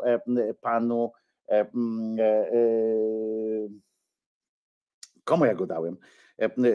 No, temu, co umarł. Czytał Knapik, prawda? Panu Knapikowi dałem kapelutek Indiany Jonesa. Pan Knapik ma miał taki wielki łeb, że jak dałem mu ten kapelutek, to nałożył go na samą górę tylko takiego łba, a że miał jeszcze na dodatek prosto kwadratowy ten łeb, to jeszcze gorzej wyglądał, więc więcej było. Teraz lepiej podobno. No nie, ja wolę takie podniesione. Najgorszy jest czerwony kapelusz. Kacpir pamięta bardzo dobrze, w polskim kinie, widzę, jesteś oczytany, bo jak ktoś idzie, facet w czerwonym kapeluszu, zawsze to on jest mordercą, to po prostu jest ten. Odpindolcie się od kapelutka, pięknej urody, oni są obaj. I tak bardzo, o tak, czerwony kapelutek prima sort, prawda? Jak będziecie gdzieś u znajomych, pamiętajcie przejrzeć zawartość różnych szaf u znajomych, bo mogą się odbywać, na przykład od Kwaśniewskiego wziąłem tą bluzę Jamajka, pamiętacie, tu będzie zimno, to będzie w bluzie Jamajka, co tu ma taki napis, jest biało-czarno z zielonymi tutaj wstawkami, żółto-zielonymi, co ma 4 paski, prawda, bo na 3 paski lecą laski, 4 pasek, więcej lasek. To u Kwaśniewskiego znalazłem na przykład, prawda, to są, ja po prostu jak chodzę, także nie wpuszczajcie mnie do domu generalnie, nie? Także tutaj, Julo, nie zniechęcisz mnie do prowadzenia tej audycji, nawet wpisując na czacie, że jesteś teraz nago. Zenkowi by się taki przydał, nie, tej sugestii w ogóle nie przyjmuję do wiadomości. I już. I proszę was, co jeszcze? Bo miałem teraz właśnie wejść na inny, na kolejny temat. Powiem wam szczerze, akurat, bo tak zapowiadałem, jakby trochę po złośliwości, troszeczkę czepianie się z lotu ateistów. Akurat w tym roku, bo często mieli, bardzo dobrze wiecie, że często mieli takie, no te tematy takie strasznie nadęte. W tym roku nie było bardzo nadętych tematów, takich, które jakby rozśmieszały mnie. Dzisiaj w tym roku te pytania właściwie, które sobie zadawali, były bardzo ogólne i bardzo, bardzo w sumie ciekawe. Gorzej czasami z doborem mówców. Na przykład ja już od dawna nie mogę słuchać pani Senyszyn, jak ona zaczyna opowiadać coś o Kościele. Jest niestety, przy całej mojej sympatii dla jej zaangażowania jak to się mówi,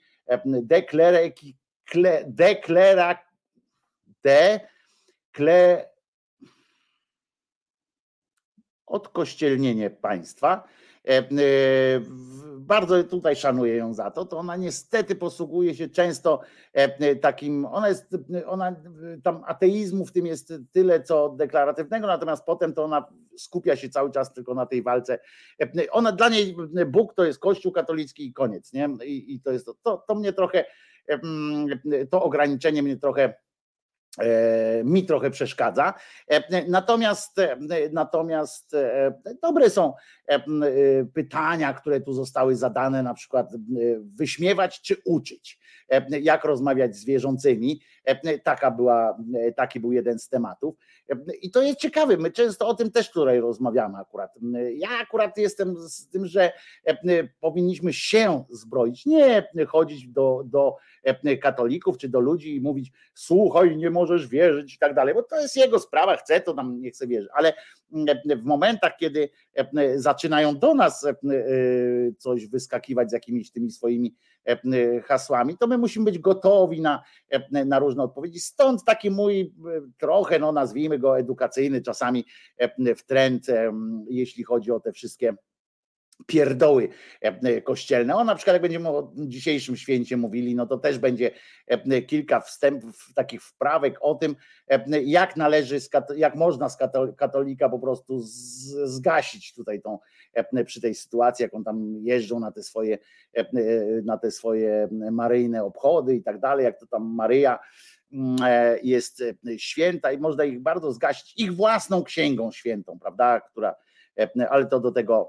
wrócimy. Więc czy wyśmiewać? Ja jestem za tym, żeby pokazywać absurdy, tak? A czy to jest wyśmiewanie? No to pewnie jest wyśmiewanie, ale pokazywać absurdy, pokazywać to, że to jest, pokazywać brak sensu, brak logiki, ale tej logiki nie takiej, że jak może, że nielogiczny jest Bóg, bo to nie chodzi o ten rodzaj logiki, tylko na przykład to, że właśnie, że te interpretacje wszystkie nie mają związku z ich własną świętą księgą, na przykład i te wszystkie święci, te ich żywoty, te rytuały na przykład, no to tak, no to jeżeli to jest obśmiewanie, to tak, to ja jestem za tym, żeby wyśmiewać, bo z wszystkiego się można śmiać. Potem był, w sobotę był niestety, tu od razu mówię, bo że niestety, bo nie wiem, czy się odbył ten wykład, czy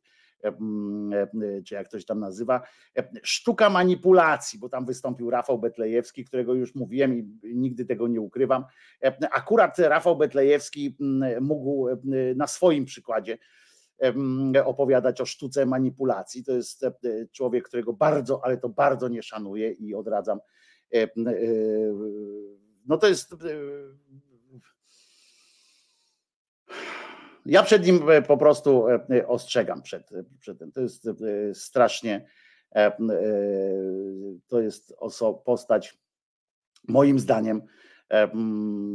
zdaniem nie zasługująca na angażowanie się w jego treści i tak dalej, przedstawiane w jego treści. Ale to jest, mówię, to jest moja opinia i można się z nią zgadzać, nie zgadzać, ale ja uważam, że to jest człowiek, no którego akurat tytuł sztuka i manipulacji bardzo tutaj pasuje. Potem pani Joasia Senyszyn miała wykład Polityka i klerykalizacja. I to jest ciekawe, bo ja słyszałem kilka jej takich, byłem kiedyś na takim jej wykładzie, w Gdańsku jeszcze też.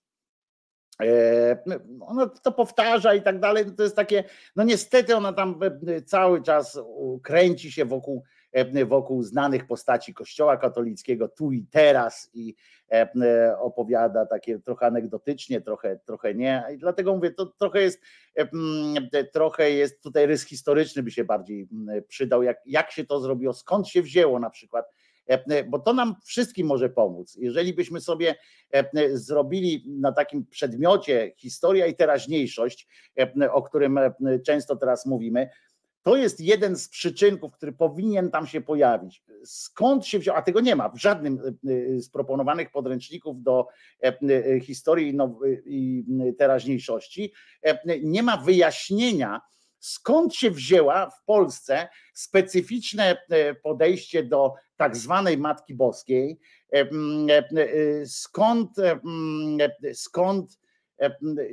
jak urosło, skąd wziął się polski rodzaj katolicyzmu, dlaczego on jest tak bogoojczyźniany, dlaczego on jest tak rytualny i to jest ciekawa rzecz. Bo to jest to, o czym naprawdę muszę odwrócić, bo bardziej mi się tak podoba kapelutek. Bo to są rzeczy, które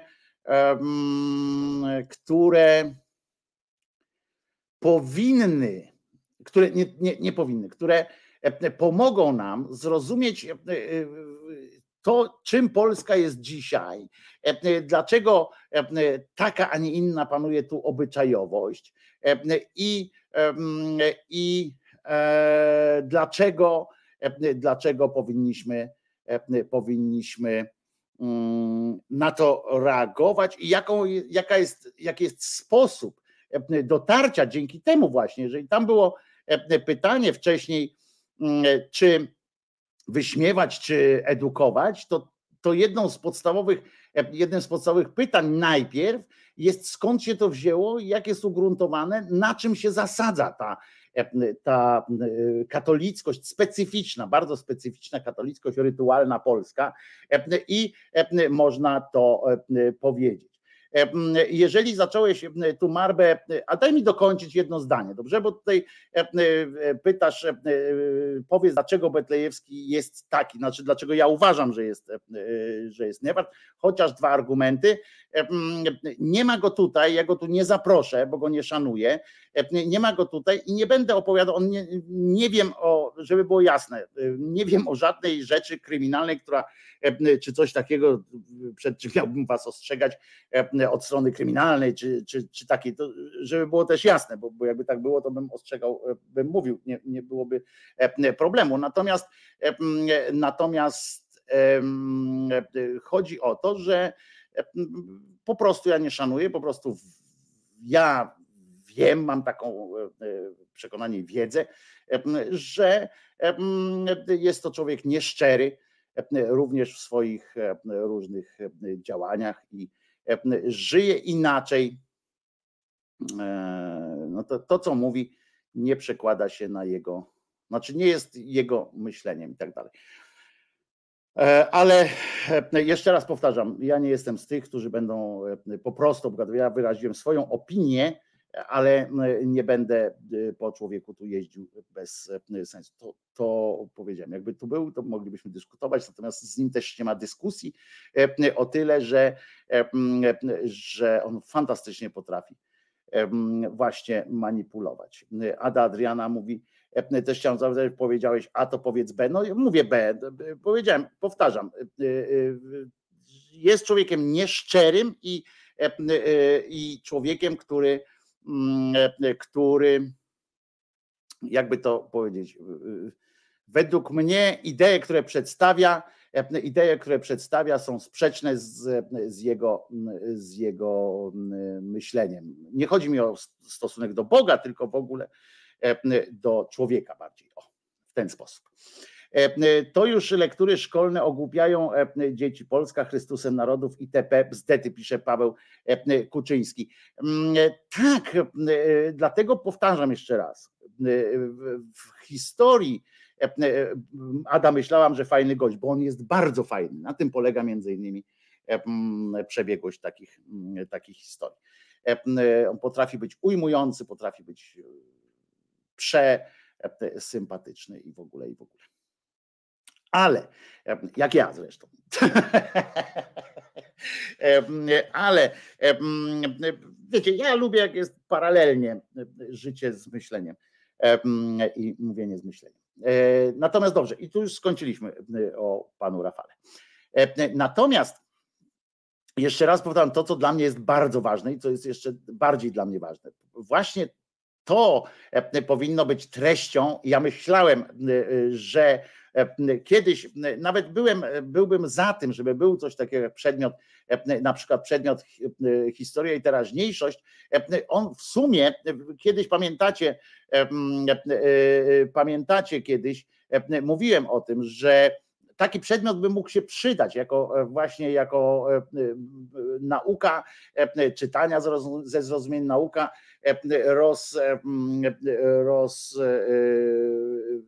takiego nauka krytycznego myślenia. To by było fajne.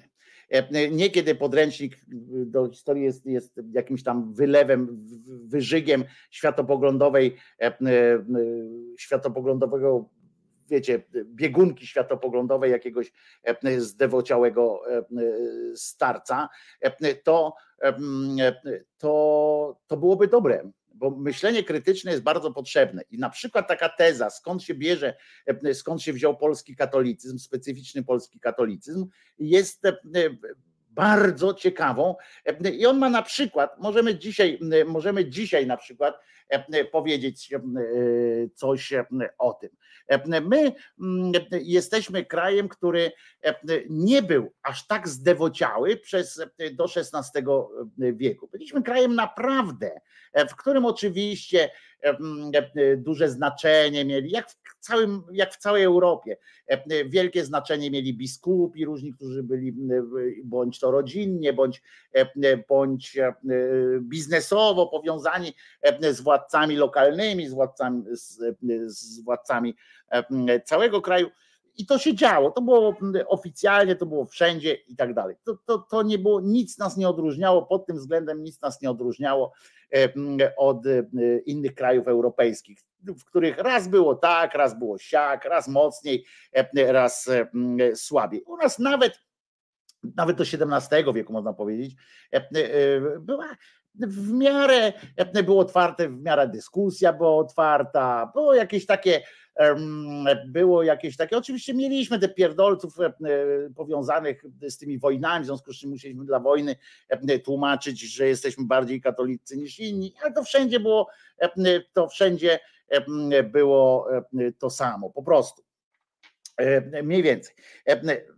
Tragedia nastąpiła w momencie, tak wielka tragedia nastąpiła w momencie rozbiorów, że u nas rozbiory przypadły na okres, kiedy rodziła się coś w rodzaju państwowości, narodu. Kiedy wcześniej nie było czegoś takiego jak naród, nie było czegoś takiego, byli poddani, był władza, pomniejsi władcy i poddani. A czy oni byli poddanymi, wiecie, elektora brandenburskiego czy tak dalej, to fajnie to wygląda w Czarnych chmurach, prawda? Nawet Czarne chmury to się nazywa ten serial, prawda? Z Dowgirdem.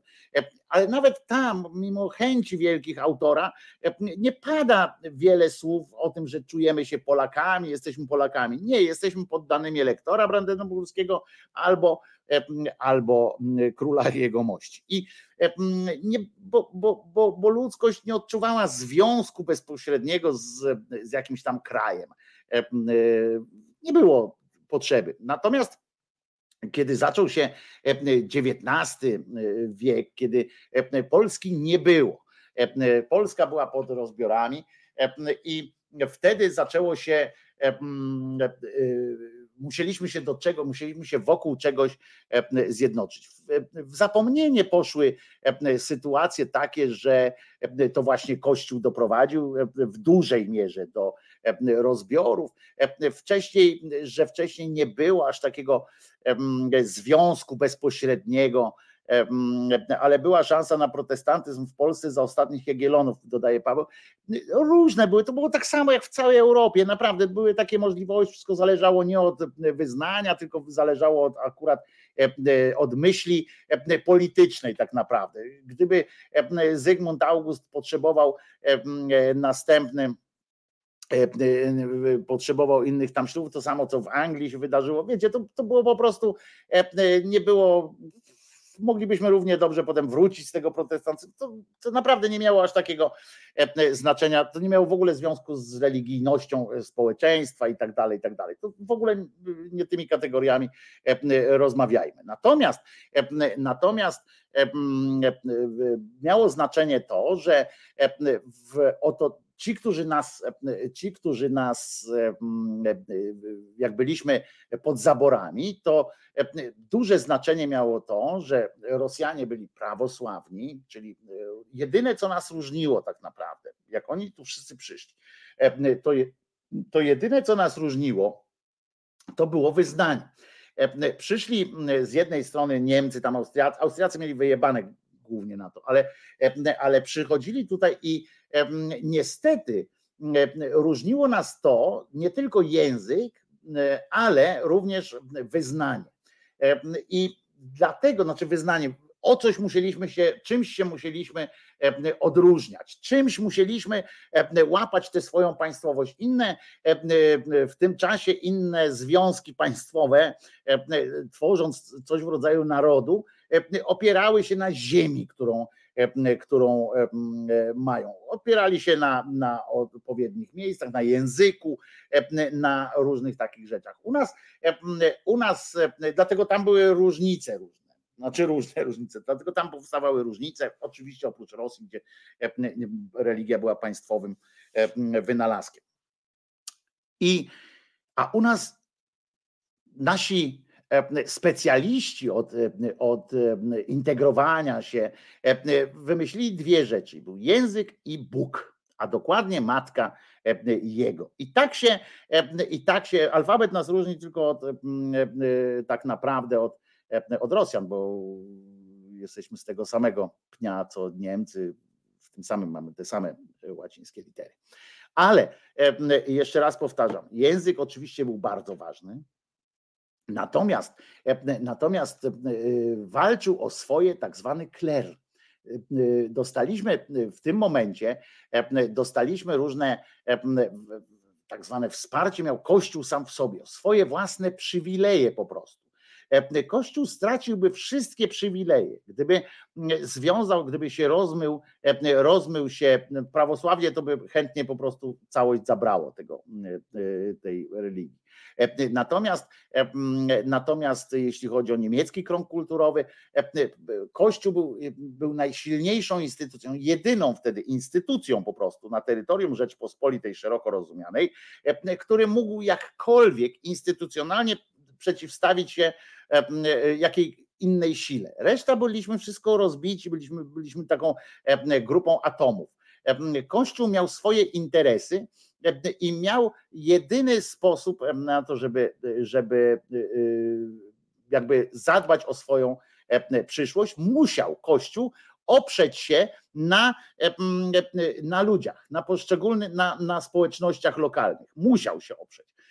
Ponieważ gdyby nie miał wsparcia społeczności lokalnych, te nowe władze by ich po prostu zadeptały. Zresztą szkoda, że tego nie zrobiły. I w tym momencie nastąpiło coś w rodzaju takiego mariażu właśnie. Kościołów czy kleru, zakonów, klasztorów z lokalnymi społecznościami, którzy to jedni tłumaczyli, że ich biorą pod... Kościół miał świetną figurę manipulacyjną właśnie, bo robił to pod takim kątem, podrzucał tej społeczności taką, nazwijmy to, narrację, że jesteśmy otoczeni, że przychodzą do nas źli ludzie, przychodzą do nas Boga nam zabrać, naszego kochanego Boga, ale my was obronimy. Ci ludzie to nie były, wiecie, elity intelektualne i tak dalej i dawali się na to po prostu łapać. Nastąpił strasznie silny potem związek, taki przyczynowo-skutkowy, który prowadził przez cały XIX wiek, do zjednoczenia, celów i środków, bo społeczeństwo uwierzyło i dało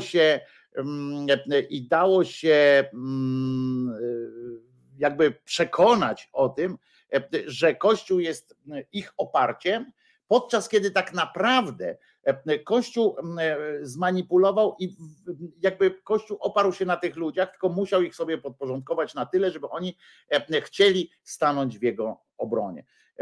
I ta manipulacja, to wychodzenie do ludzi, wtedy faktycznie Kościół wyszedł do ludzi. Trzeba im przyznać, że wtedy Kościół naprawdę wyszedł do ludzi przez moment, bo potem zaczął już straszyć, potem następne już się odbywały na podstawie strachu i podstawie takiego, wiecie, tej oblężonej twierdzy.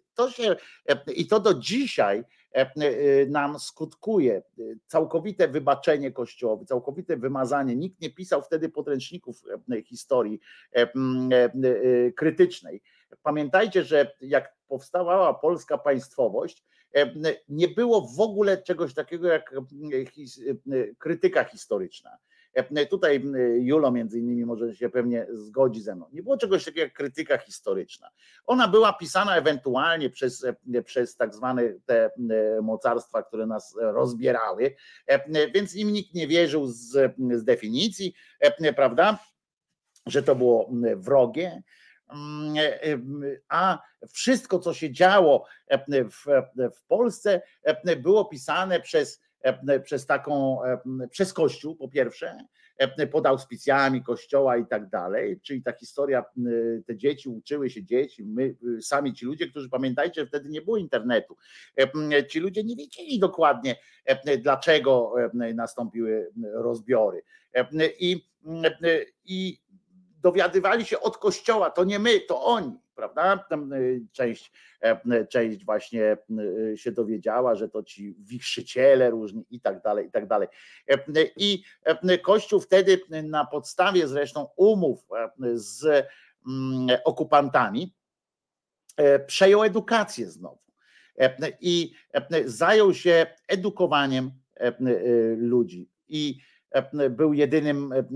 stał się też jedyną możliwością, oczywiście jeśli ktoś nie chciał przejść na stronę tam czy Niemiec, czy Rosji strukturalnie, to łatwiej było iść, kształcić się na drodze kształcenia kościelnego niż uniwersyteckiego i tak dalej, i tak dalej. To są te podstawy, dla których dzisiaj państwo nasze wygląda jak wygląda. Dlatego jest masa rytuałów, jest masa różnych takich pielgrzymek. To jest charakterystyczne też dla krajów, w których trzeba było włączać taki integracyjny element ciągle. W Ameryce Południowej na przykład macie takie te spędy i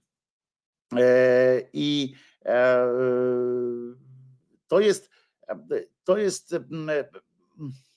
jakby jeszcze można powiedzieć, że gdyby wtedy istniała wtedy zaczęła się też, przepraszam, bo to jest jeszcze ważne, i wtedy zaczęła się też w Polsce, właśnie wtedy, dokładnie wtedy, zaczęła się w Polsce, to też zresztą Kościół za to częściowo odpowiadał, ale również tak zwani symetryści, dokładnie wtedy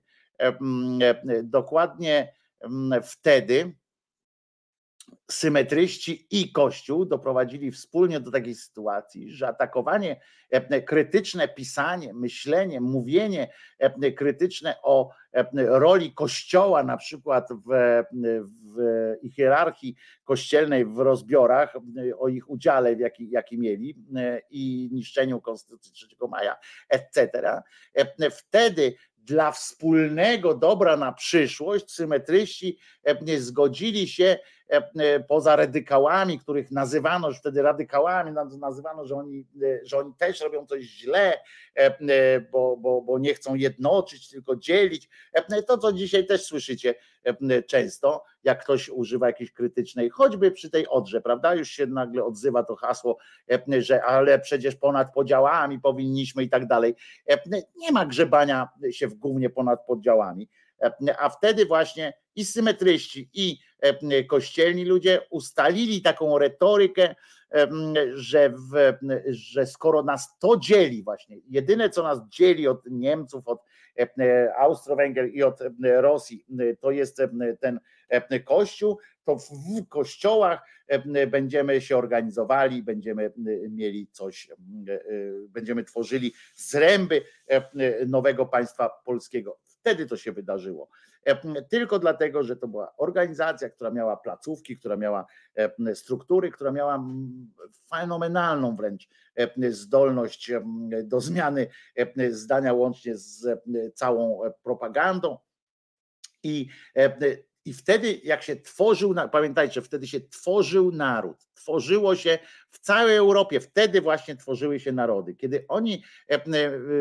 Kiedy tam tworzyły się w wolnościach, w sensie same z siebie te narody się tworzyły, u nas on się tworzył faktycznie, naród jako taki, pod auspicjami świętej Bogarodzicy, pod auspicjami biskupa. Wtedy istotnym przywódcą tego kraju był naprawdę prymas, byli biskupi.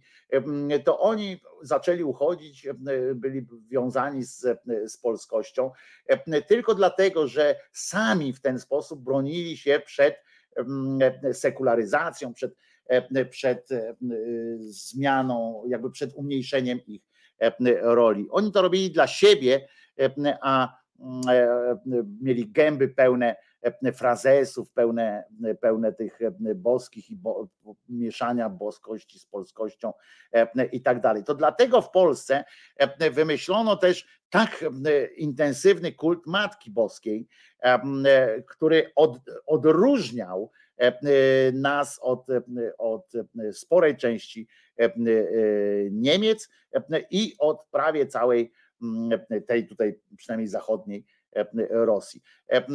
Paweł Kuczyński pisze, że chłopi pańszczyźniani nawet nie zauważyli rozbiorów, jak harowali w polu, tak dalej harowali. Nikt nie zauważył. Jeszcze raz chcę powiedzieć, pamiętajcie, wtedy w ogóle nie było czegoś takiego jak naród. W zachodniej Europie trochę wcześniej tam się zaczęły robić takie rzeczy, ale to jeszcze nie ten czas, dopiero w trakcie już naszych, naród jako taki to jest kwestia XIX i początku przełomu XIX, znaczy XIX i przełom XIX-XX wieku. To jest dopiero naród jako taki. Wcześniej takich rzeczy nie było, właśnie byli osobno chłopi, osobno to. Poddani, był władca i poddani i nic innego. I wtedy stąd się bierze dzisiejszy katolicyzm, specyficzny katolicyzm, taki maryjny w Polsce również. Także krótki wykładzik. Chętnie kiedyś odpowiem na pytania i wątpliwości, jak będziecie mieli, bo ja teraz nie wyczerpałem wszystkiego, nie miałem dzisiaj w ogóle o tym mówić, tylko z głowy powiedziałem, bo nie byłem przygotowany na ten wykład, także jak coś, to się przygotuje kiedyś głębiej, dokładnie z datami, z tymi wszystkimi cytatami, które wtedy ja mam, bo do tej książki były potrzebne, te cytaty, które właśnie biskupi, które ówczesny prymas też zaczęli komentować. Mieli trochę pod górę, bo papież uznał przecież rozbiory polskie, ale to trzeba było wszystko odklepać. Wyobraźcie sobie ten polski kościół, który był w oderwaniu od papieża, gdyby to istniało, gdyby wtedy istniał ogólnoświatowy na przykład system informacyjny, to społeczeństwo powstało zupełnie inaczej, bo dowiedziałoby się o wszystkich bezeceństwach, o tych poświęceniach i tak dalej, o tym, że papież oddawał Polskę, wiecie, to po prostu... Wtedy nikt o tym nie wiedział, znaczy mało kto wiedział o tym, a ci, którzy o tym mówili głośno, byli uważani nawet przez symetrystów. Ciszej teraz nie o tym, teraz mamy wspólnego wroga i tylko że ci symetryści wtedy nie przewidzieli tego, nikt jeszcze do dzisiaj nie przewidział zawczasu tego, że Kościół będzie potrafił zabrać sobie całe zwycięstwo, całe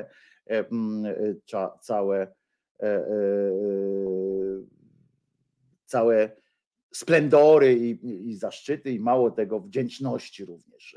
Kościół po prostu do pewnego momentu oczywiście chętnie się podłączył, a potem po prostu zabrał to wszystko i symetryści też zostali w tym wszystkim okłamani najzwyczajniej w świecie, bo okazało się, że nie mamy wspólnego wroga, tylko że my wszyscy jesteśmy wspólnym wrogiem Kościoła. Kościół hodował sobie społeczeństwo polskie po to, żeby mieć swoje owieczki. My jesteśmy jako społeczeństwo polskie, jako naród tak zwany polski, jesteśmy wyhodowani po prostu przez Kościół katolicki, ułożeni, uklepani na podług jego potrzeb po prostu. Mieli absolutną wolność wtedy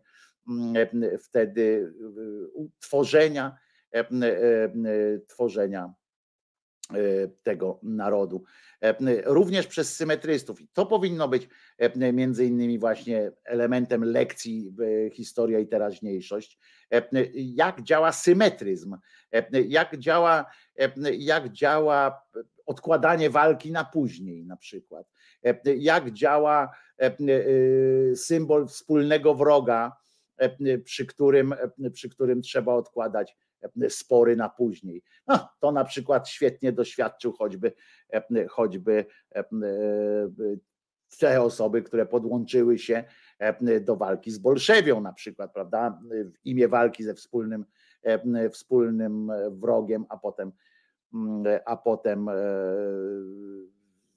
no, zostali zgładzeni wręcz. I to również przez Kościół, który takimi akcjami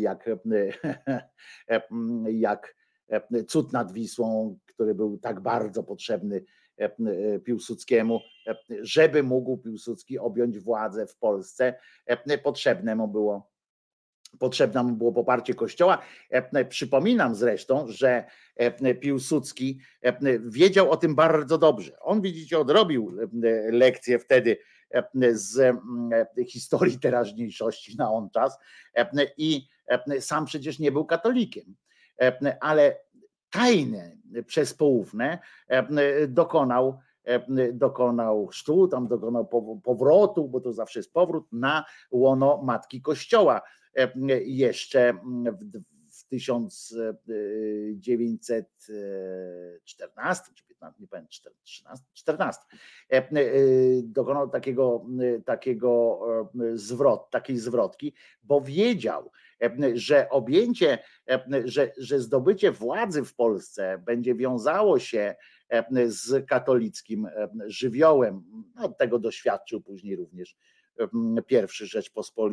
pierwszy prezydent Rzeczpospolitej, pan Narutowicz, którego zgładził właśnie również, oprócz tego, że ten człowiek, pan Eligiusz był pierdolnięty, to oprócz tego był też owładnięty katolickim bełkotem.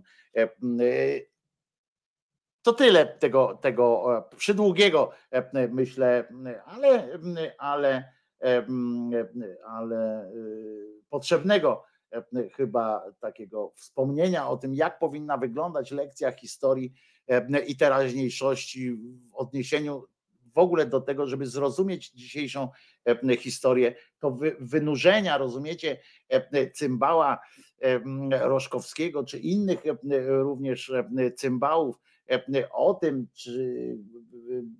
czy wiecie, czy społeczeństwo ma być in vitro, czy nie ma być in vitro, to jest w ogóle, kurwa, to jest tak absurdalne przy tym wszystkim, bo nie to decyduje o tym, w którym miejscu jesteśmy, jak wygląda Rzeczpospolita, nie stosunek Polaków czy społeczeństwa naszego do in vitro i tak dalej. O tym świadczy właśnie nasza historia, nas ukształtowała niestety i czy historia ma wpływ na nas? Ma cholerny. To, że nie mogli sobie wybrać gorszego momentu, nasi rozbiorowcy, niż właśnie ten moment, kiedy na całym świecie tworzyły się nowożytne, te dwudziestowieczne społeczeństwa, narody i tak dalej. Także no zobaczymy. I tutaj Jula dopisuje bomba Pika, tak, takich Eligiuszów, bo chyba to miałeś na myśli, tak, że takich Eligiuszów też nam przybędzie.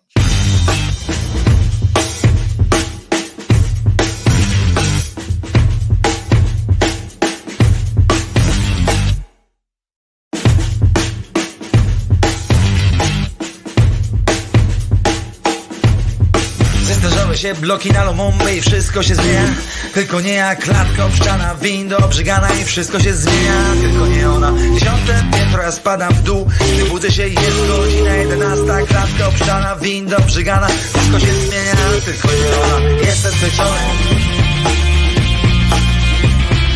jestem upodlony, jestem znieczulony, cały z drewna zrobiony. głupio szczeka pies. Łączony telewizor, stary pierdzi w fotel. Matka robi obiad i niedobrze jest. Już piąty raz idę walić konia za komodę. W moim pokoiku powietrza mi brak. Odłamę blościanka i krzyż nad drzwiami. Uwolna chwila i znów co się tak. On ze rzutem patrzy, czy mi rośnie włos między palcami. Jestem zmęczony. Jestem opodlony. Jestem znieczulony. Cały stres zarobiony.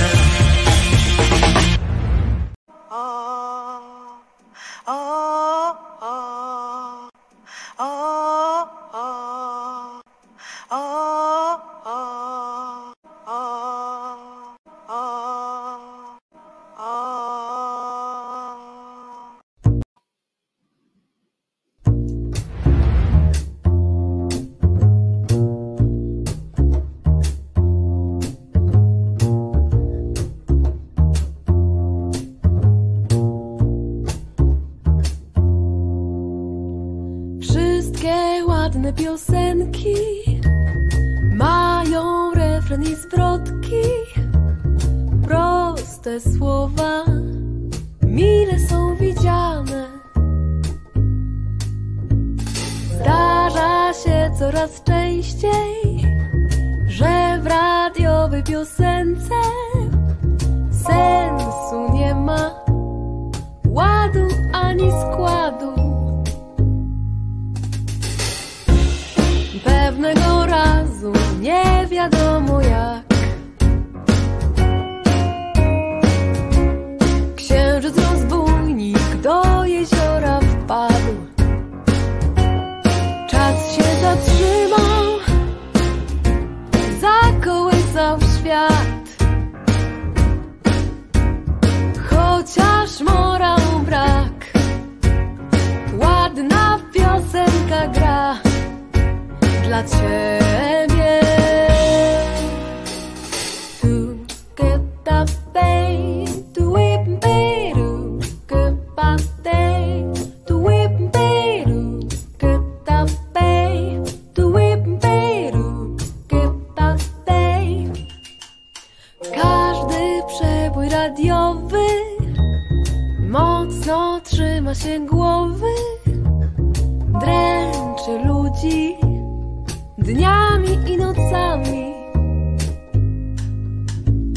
Mimo takiej udręki wszyscy lubią piosenki, nucą w pracy, w domu i tramwaju.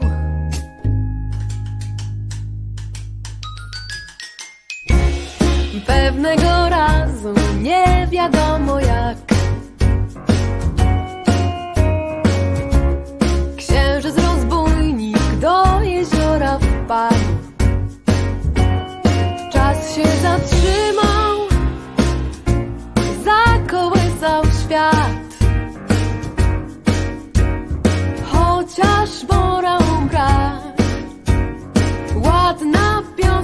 taka gra dla ciebie.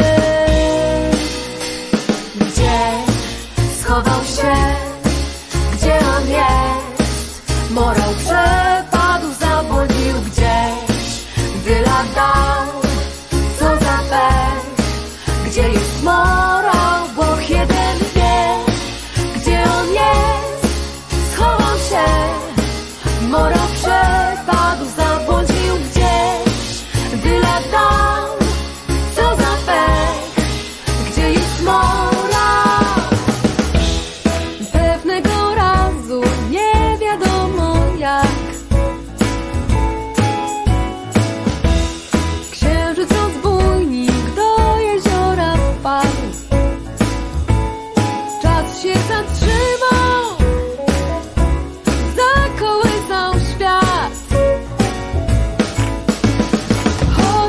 Morał brak, ładna piosenka gra, chociaż morału brak, a ładna piosenka gra. I tak morał brak, i tak morału brak, i tak morału brak. La, la, la, la, la,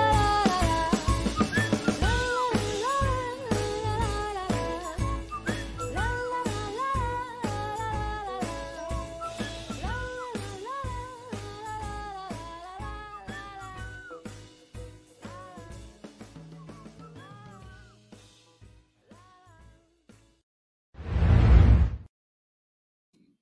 Oto i ja, Wojtko Krzyżania, głos szczerej słowiańskiej szydery w waszych sercach, rozumach i odbiornikach radiowo-telewizyjnych und smartfonach wszelkiego rodzaju. Dzisiaj jest 15 dzień sierpnia 2022 roku i jest poniedziałek, a nie zawsze 15 sierpnia jest poniedziałek, za to zawsze od wielu, wielu lat jest to święto.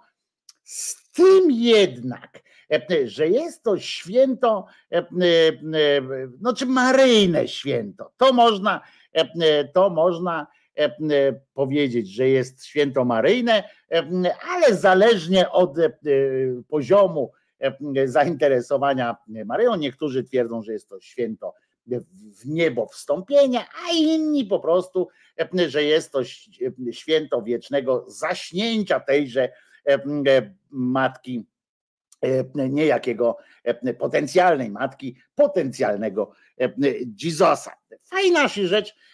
Fajna się rzecz wzięła z tym świętem. W Polsce jeszcze, powtórzę to, bo zacząłem od tego, ale powtórzę, że w Polsce dodatkowo wpadli, proszę was, na cudowny w swoim kretynizmie pomysł, żeby tego dnia uczynić również, ten dzień połączyć również z Dniem Wojska Polskiego. Krótko mówiąc, połączyli miłosierdzie Matki Bożej, miłosierdzie Boskiej Matki, tam jej serca niepokalanego i tak tych wszystkich przymiotników, które się z nią kojarzą, z zabijaniem i tak dalej. Bardzo to jest pomysłowe, ale najbardziej pomysłowe jest to, że świętem wojska uczyniono dzień, w którym według nich samych, według wojskowych, był dniem ich przerażającej słabości.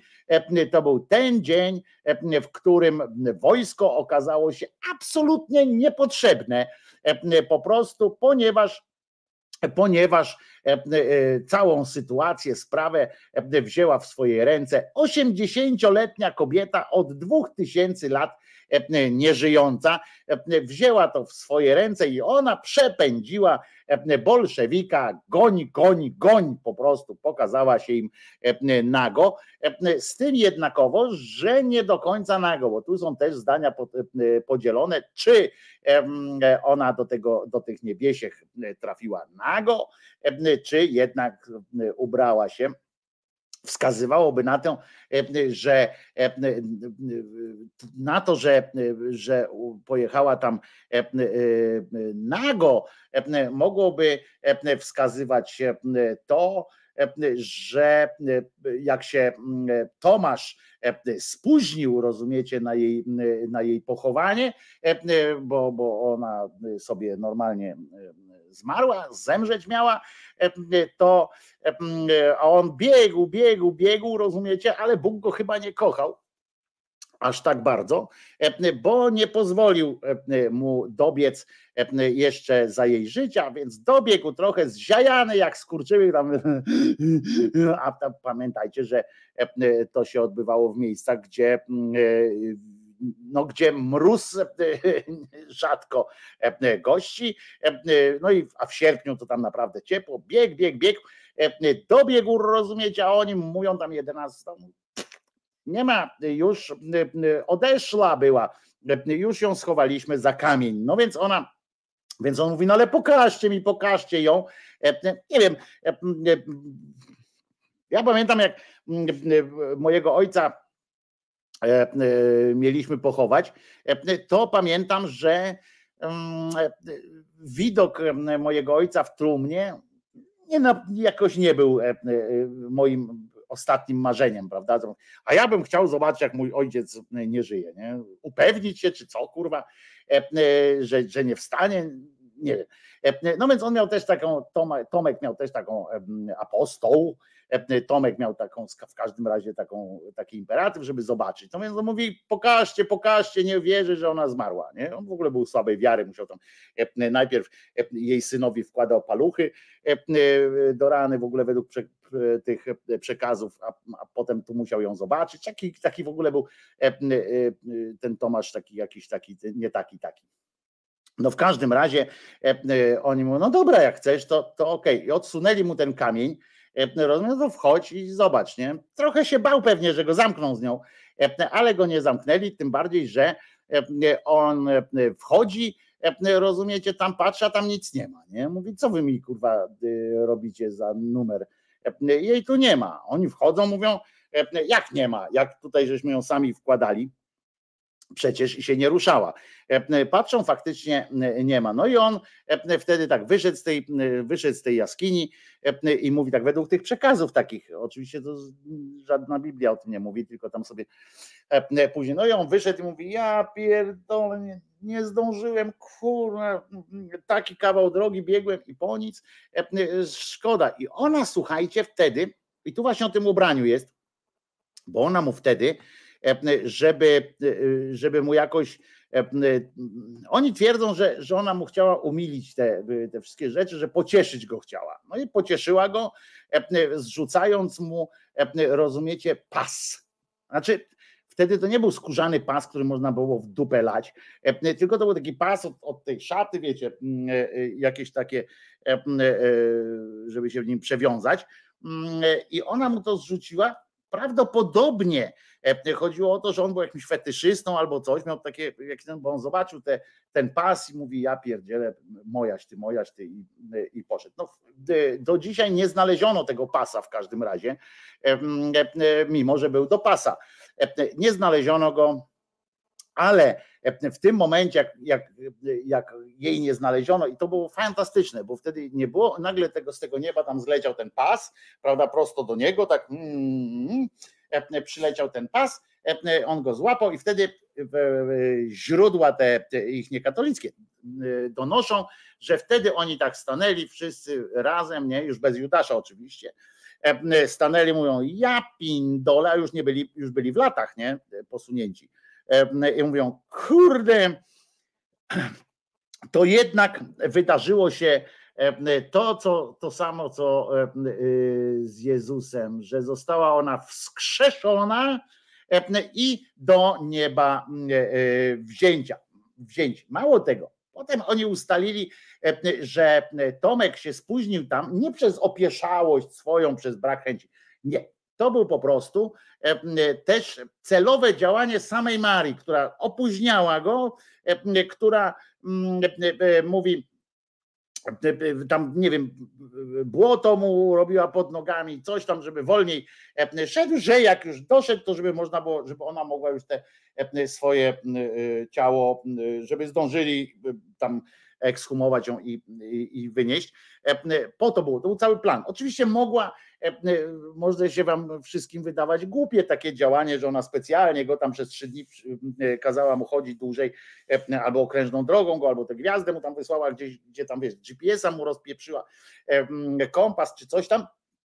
Oczywiście mogła po prostu powiedzieć, mogło to się odbyć dosyć prościej, prawda, typu, że oni ją pochowali, wszyscy przyszli, a ona na przykład mówi do nich, no to teraz zobaczcie, trik, nie, taki i zobaczcie, że idę do nieba, nie, jakby ją tak pobrało to do tego nieba, to byłoby, przyznacie, spektakularniej, ale lepiej było widocznie. Bóg zresztą, jak wiecie, Bóg katolicki kombinuje fajnie takimi rzeczami, na przykład on uruchomi jakieś światełko, albo na przykład krew upuści jakiejś figurce porcelanowej czy porcelitowej, upuści jakąś krew, jakoś tak, wiecie, tak działa, bo to jest mniej, widocznie lubi takie fajne rzeczy, nie pokaże się na przykład nad jakimś miejscem i powie, zobaczcie, ho, jestem tylko coś tam, wiecie, szmyrnie przesunie jakiś ten stół na przykład w kościele albo coś takiego.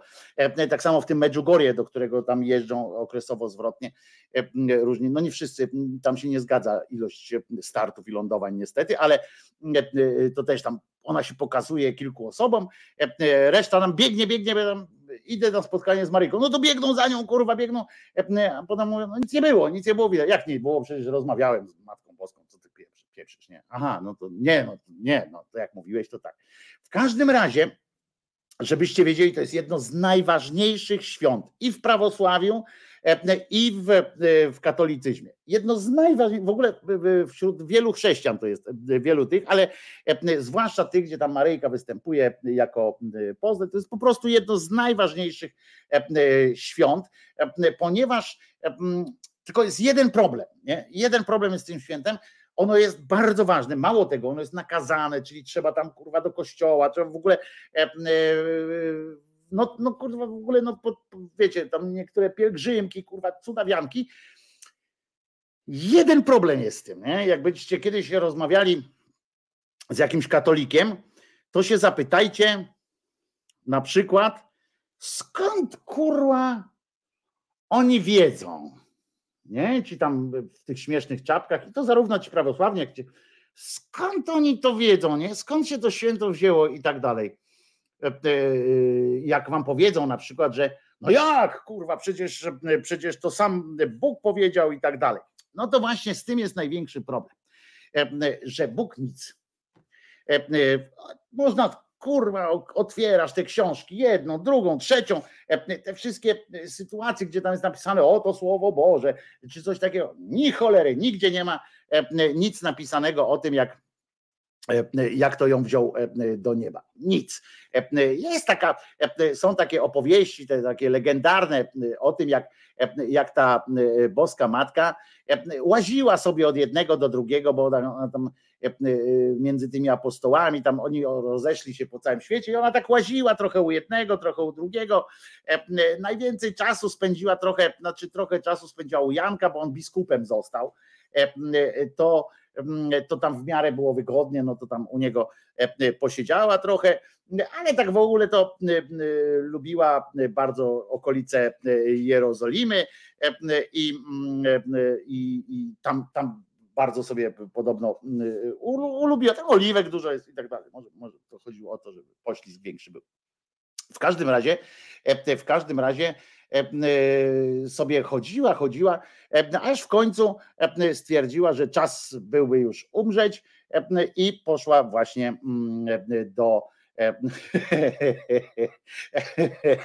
poszła sobie do chatki się zamknęła, mało tego jeszcze poprosiła szczególnie tego Janka, żeby jej, bo tam 2 razy się pojawił jeszcze archanioł Gabriel, który kiedyś ją zapłodnił, to przyszedł 2 razy podobno do niej przychodzić miał i mówi, tam opowiadał jej,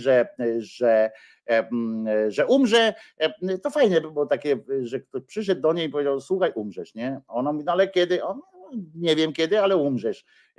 To tak jakby trochę Jackowskim zajechało, ale ale było tak podobno w tym wszystkim. No a drugi raz jak przyszedł do niej, to dał jej taką gałązkę i mówi, a to było świetne, że on przyszedł do niej, nie? Do niej i dał jej gałązkę daktyli, znaczy z drzewa, na którym daktyle tam rosną, i on przyszedł do niej i mówi tak: masz tu gałąź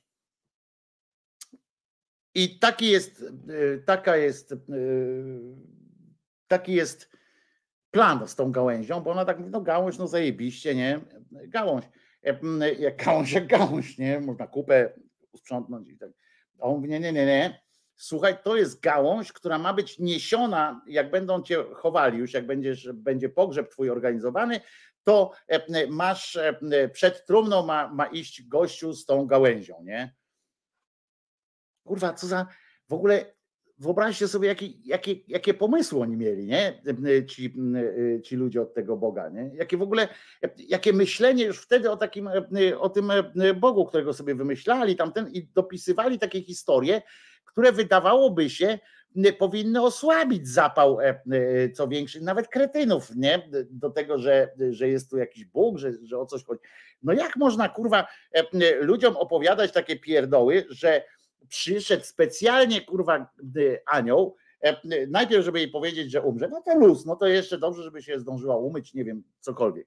Ale drugi raz przyniósł jej gałąź, nie powiedział na przykład tam, że mam tu list od syna, czy coś takiego, że czeka na ciebie, że będzie dobrze i tak dalej. Nie, w ogóle nic z tych rzeczy, tylko przyniósł jej gałąź i mówi, tylko pamiętaj, że ta gałąź musi być przed tobą w tym, bo co? Bo kurwa nie rozpozna jej, o co chodzi, nie?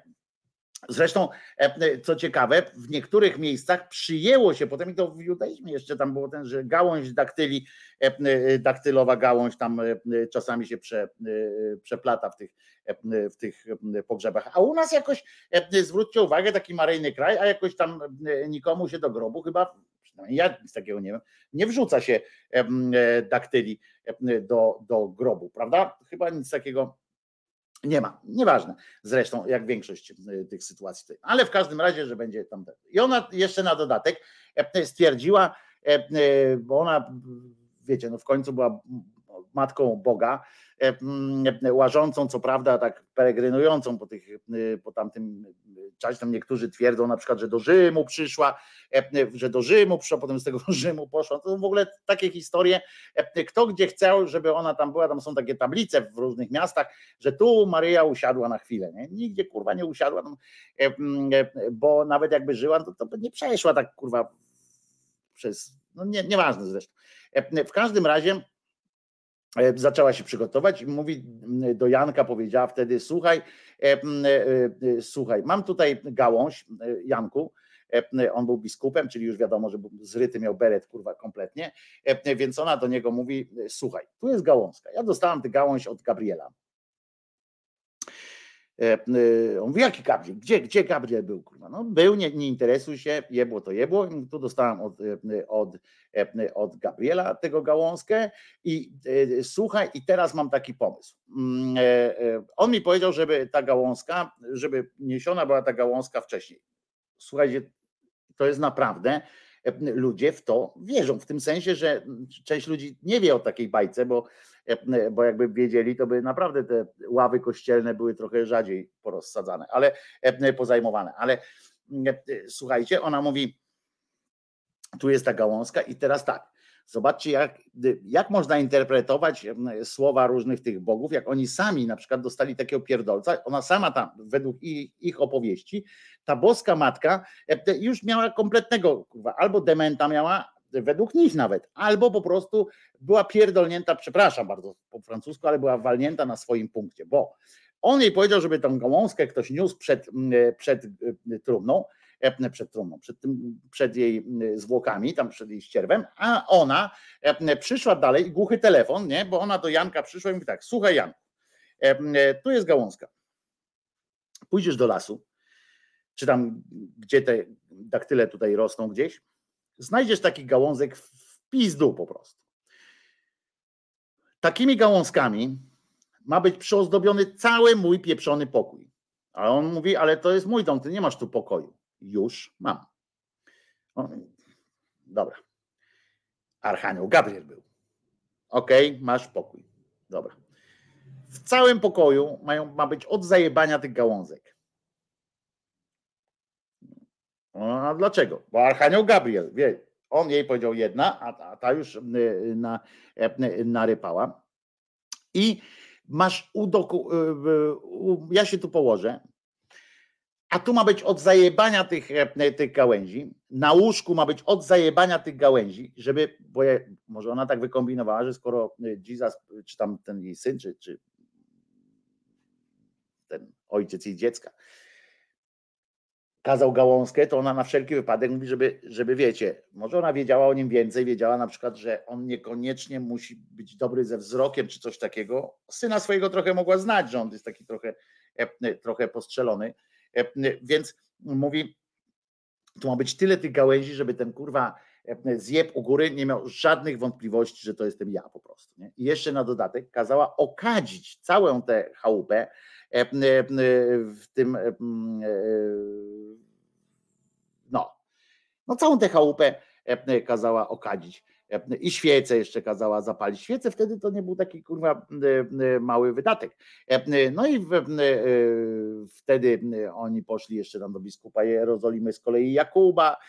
No i tam sobie wszyscy zaczęli się schodzić w tych wszystkich, bo ona powiedziała i teraz jak już to okadziłeś wszystko i tak dalej, to ja chcę tu zobaczyć wszystkich was. Tych apostołów. Nie? On mówi, ja pindole, przecież to kurwa po całym świecie nas, przecież twój syn powiedział, żebyśmy wypierdalali na świat, a ja mówię, żebyście wrócili. No i teraz Tomaszek jedyny, który się spóźnił, dzięki czemu wiemy, że ją wzięło. No i teraz uważajcie, bo możecie sobie pomyśleć, że fajna opowiastka, śmiesznie tam było, różne rzeczy. I teraz mogłoby się wam wydawać, katolikom może się wydawać, że to jest święto, bo to jest jedno z 12 najważniejszych ich świąt katolickich. Że nie tylko katolickich, jeszcze w prawosławnych to chyba jedno jest w ogóle z najważniejszych. I mogłoby się wydawać, że to jest takie, wiecie, że to po prostu nakazał Pan, prawda? Jak to tam śpiewa w pieśniach różnych i tak dalej. Otóż okazuje się, że niekoniecznie, bo na przykład jeśli chodzi o prawosławie i o te kościoły wschodnie generalnie, no to tam zostało ustanowione w wieku V to święto, w wieku bodajże jeszcze VIII albo IX nawet, obchodzono je w styczniu.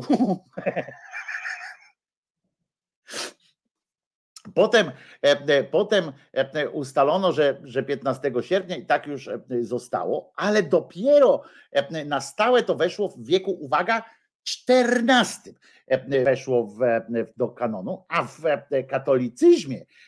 katolicyzmie teraz uważajcie, dogmat o tym, że Maryja trafiła do nieba, że została w niebo wzięta. Ten dogmat w katolicyzmie, jak myślicie, z którego jest roku? Z 1950 roku. I to na dodatek 1 listopada, jeszcze w święto zmarłych, on zapodał. Specjalne ustalił takie pismo, tam wystosował pieczątki i tak dalej. I od 1950 roku tyle czasu, patrzcie, zajęło im dochodzenie do tego, bo oni się kłócili o to właśnie, czy ona były dwie sprawy, dwie strony sporu i oczywiście mogli pewnie, liczyli na to pewnie, że jakoś, nie wiem, mogli się upomnieć na przykład któregoś ze świętych. Na przykład ta Kowalska, która rozmawiała przecież z Bogiem. Tylu było takich fajnych ludzi, którzy w tak zwanym międzyczasie regularnie rozmawiali z Bogiem, spotykali się z Nim, czasami z Bogiem, czasami z Jezusem, z Maryją to już w ogóle, kurwa, można by zapytać na przykład Maryjki, choćby w Giedrzwałcie albo w innej tam Częstochowie, można by zasugerować jej odpowiedź na takie pytanie proste, w sumie prosta sytuacja. Ty jesteś w niebo wzięta, czy nie jesteś w niebo wzięta, bo tam jest kwestia, czy ona, bo kwestia polega na tym, Wy się śmiejecie, a to są poważne sprawy, proszę was. Bo kwestia polega na tym, czy ona umarła i wtedy ją Bóg wziął do siebie jako taką razem z ciałem. To nie podlega wątpliwości, że ją wziął razem z ciałem, ale bez pasa tylko, bez paska, razem z ciałem, z ciuchami. I że ją wziął tam, nie wiadomo po co, jak ona była już nieżywa. Czyli byłaby teoretycznie drugą osobą zmartwychwstałą. To trochę jest zbyt skomplikowane. Oni tam zaczęli kombinować, że to chyba nie tak. I część z nich się nie zgodziła na to. No więc byli inni, którzy stwierdzili, że ona w ogóle nie umarła. I to jest dopiero cymes, że ona nie umarła. Ona po prostu została, Pan Jezus tak się stęsknił, kurwa, za mamą, że jak ona miała już 60 lat, to stwierdził mama i wziął jej, podał rękę i wciągnął ją do siebie, do niebiesa. I ona tam jest w takim razie, to by było ciekawe, o tyle wydarzenie, że ona tam, i tak się to, tak ta opcja jakby trochę ta opcja wygrała w katolicyzmie, że on ją wziął po prostu. Zabrał i już. I ona tylko pasek rzuciła.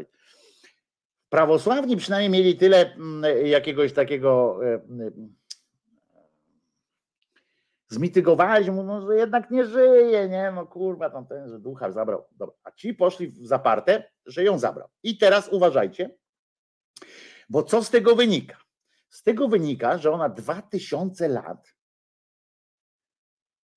tam sobie siedzi. Nie wiem, czy tam są, ja wiem, że ciała te tam, te dusze i tak dalej, to one jakoś tam nie podlegają rozkładowi, etc. Natomiast jak wygląda sytuacja takiego zwykłego, byłaby tam jedyną żywą taką z krwi i kości osobą będącą w niebie. To muszę wam powiedzieć, jest śmiała teoria, ale przecież nie będziemy się kłócić z całą matką Kościołem, bo oni wiedzą najlepiej, zwłaszcza że już w 1950 roku do tego doszli ponad wszelką wątpliwość, bo jeżeli zapisali taką tą o dogmacie, czyli doszli do tego ponad wszelką wątpliwość, że ona jest, jakby częścią, że kwestia jej trafienia do nieba jest oczywistą oczywistością, co tu w ogóle mówić. Zresztą świadczą o tym, że to jest prawda, według fajnych takich niektórych księży. To mi się podoba, ten argument jest fajny i możecie się nim posługiwać też w wierzeniach, różnych, w rozmowach z różnymi mocno wierzącymi, że dowodem na to, że to jest prawda, że Matka Boska trafiła do nieba, dowodem na to są liczne jej wizyty na ziemi, już to nie pozostawia wątpliwości. I drugie, że tyle osób w to wierzy. Gdyby to nie była prawda, to po prostu by ludzie w to nie wierzyli. Dobre, proszę was, bardzo dobre. Można by zapytać, a w co tam wierzą Chińczycy na przykład, nie? Bo też niemożliwe by było. Summa summarum jest to po prostu załatwienie sytuacji. I ten szach i mat, prawda? Za jednym Makao i po Makale. Nie ma tutaj żadnego pola do dyskusji. Nie pozostaje. Tyle ludzi w to wierzy, więc nie ma powodu, żebyśmy my nie uwierzyli. Już dawno teraz słucham Wojtka, a w którym roku w ogóle, w 1950 i to był ta pomocna dłoń. Kacper, a co obrażającego w rozrzucaniu obornika? Obornik trzeba rozrzucać, bez obornika można zamienić obornik oczywiście na kwestię wiary, ale kwestia wiary. Czyli ludzie zawsze wierzą w prawdę, Kanis słusznie zauważa. Tak, znaczy jeżeli dużo ludzi w to wierzy, jeżeli odpowiednio dużo ludzi w to wierzy, to jest to tak. to można tak powiedzieć, jest tu pewna nieścisłość, bo najsam wpierw bardzo mało osób w to wierzyło, po czym zostali do tego przymuszeni jakoś, żeby w to uwierzyć. No więc to jest nie wiadomo do końca, jak to. Kto częściej nawiedzał Ziemię, Matka Boska czy kosmici? A czy to jest co innego, to myślę, że niepotrzebnie, Paweł, tutaj dokonujesz podziału, prawda? Matka Boska siłą rzeczy, jeśli założymy, że jest tą osobą, która cieleśnie i w ogóle poleciała do nieba, siłą rzeczy stała się kosmitką, więc jeżeli ona przychodzi, to jej wizyty zaliczamy do zbioru kosmici. Katolicy twierdzą, że kiedyś wszyscy widzieli Matkę Boską i jej Jezusia, a teraz widzą kosmitów, pisze Paweł. No właśnie, tak jest również. Mam nadzieję, że ten krótki, ale jakże intrygujący wykład o pochodzącej z XX wieku legendzie o tym, że, znaczy nie legendzie, doktrynie, dogmacie o tym, że Matka z Boskich poleciała do nieba. Myślę, że wam się przyda w rozmowach.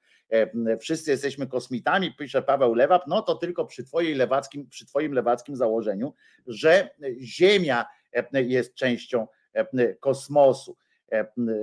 A tu śmiała właśnie, bardzo mi się podoba, że tu jest rozmowa Jula z Kacprem o oborniku, że obornik jest istotny i tak dalej.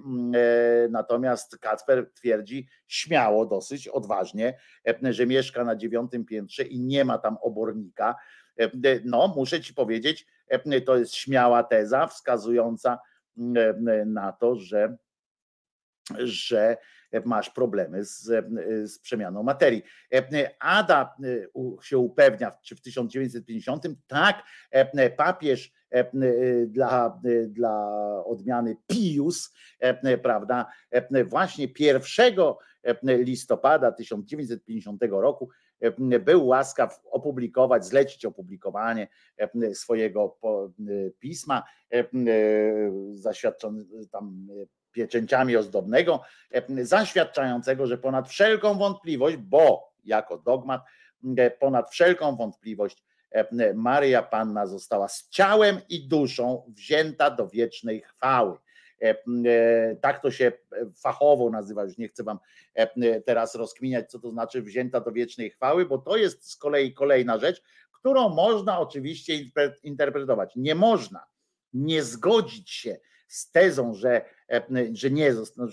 została z ciałem i duszą wzięta do wiecznej chwały, natomiast co to znaczy być wziętym z ciałem i duszą do wiecznej chwały, już można. To jest taki fajny zabieg, częsty u różnych wierzących, nie tylko u katolików, którzy więc właśnie mówię, tu się potem są tak zwani mortaliści, immortaliści, bo to jest fajne, immortals, naprawdę w kościele są mortaliści i immortaliści, ci pierwsi uważają, że ona jednak najpierw umarła, a drudzy uważają, że nie zdążyła umrzeć tak szybko i ją syn kopnął w dupę do samego ojca, tylko że istnieje coś takiego, pamiętacie, jak cię pieprznę w łeb, to w locie na księżyc z głodu umrzesz, prawda? Tak się mówi, więc ciekawe, czy to nie było tak. Ja bym na przykład zasugerował jeszcze jedno rozwiązanie, że na przykład takie coś pomiędzy, że ten Bóg zabrał ją stąd jako żywą, prawda, i cielesną, z tym jednak, że w drodze do nieba zmarła z głodu, prawda? Mogło tak być, no i tam już jest ten w postaci czasami taki krwawy deszcz czy coś takiego, to na przykład może wtedy właśnie się jakoś zniszczyła. Zabraknie ci psa.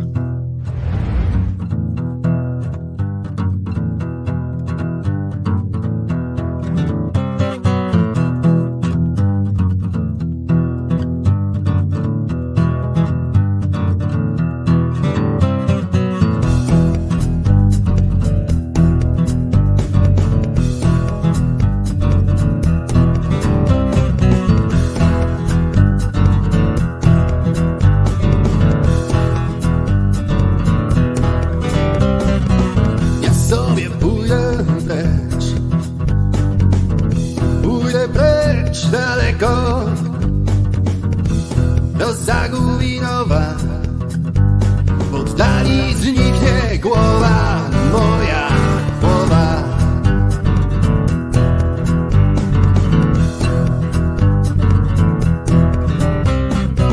Nie będę łasił się, do stóp mych przyparał, a ty jak ta skała. Nie będę skandał, żebyś mnie pogłaskała.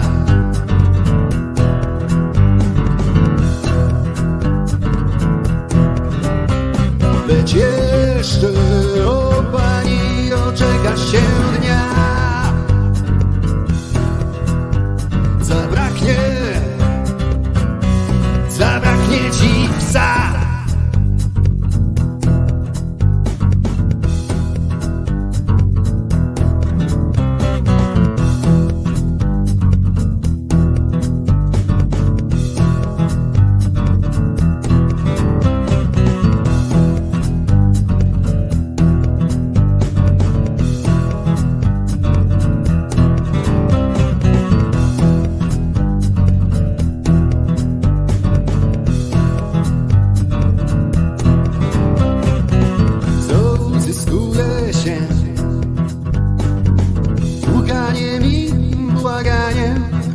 Niechaj wie, to nie wie, dziewczęce serce coraz bardziej twardnieje.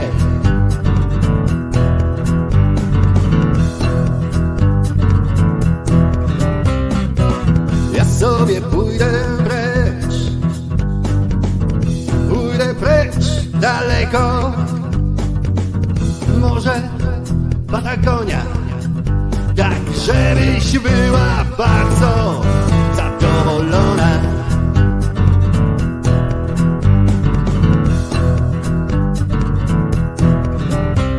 Lecz jeszcze, o pani, doczekasz się dnia, zabraknie, haha, zabraknie ci psa.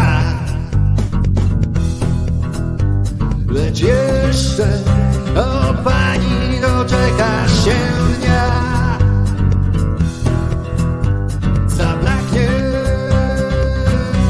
zabraknie ci psa.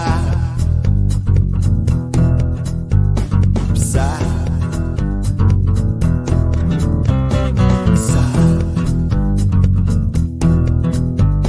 psa.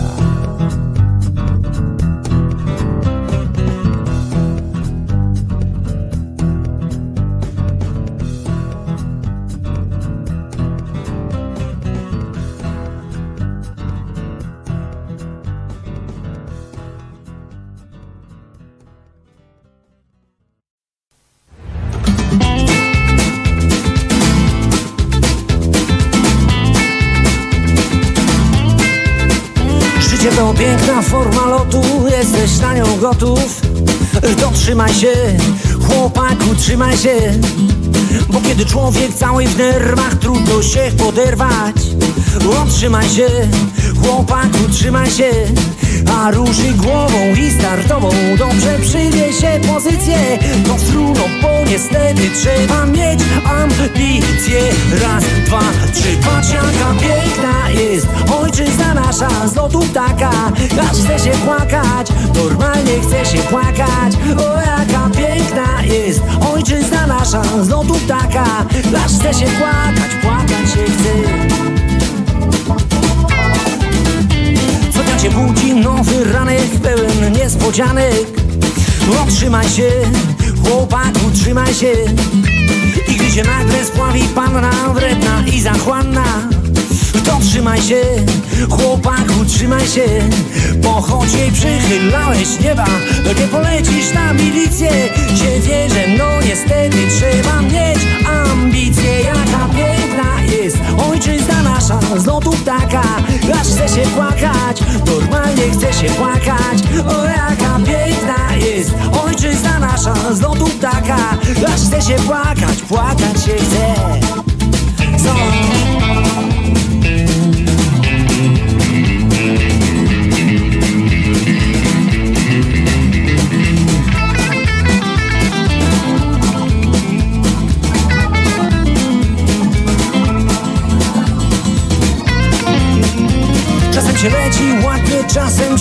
dupę spadnie.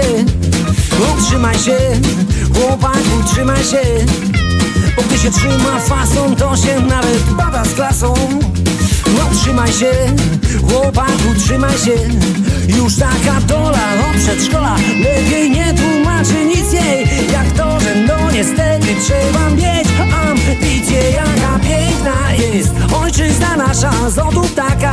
Aż chce się płakać, normalnie chce się płakać. O, jaka piękna jest ojczyzna nasza, z lotu ptaka.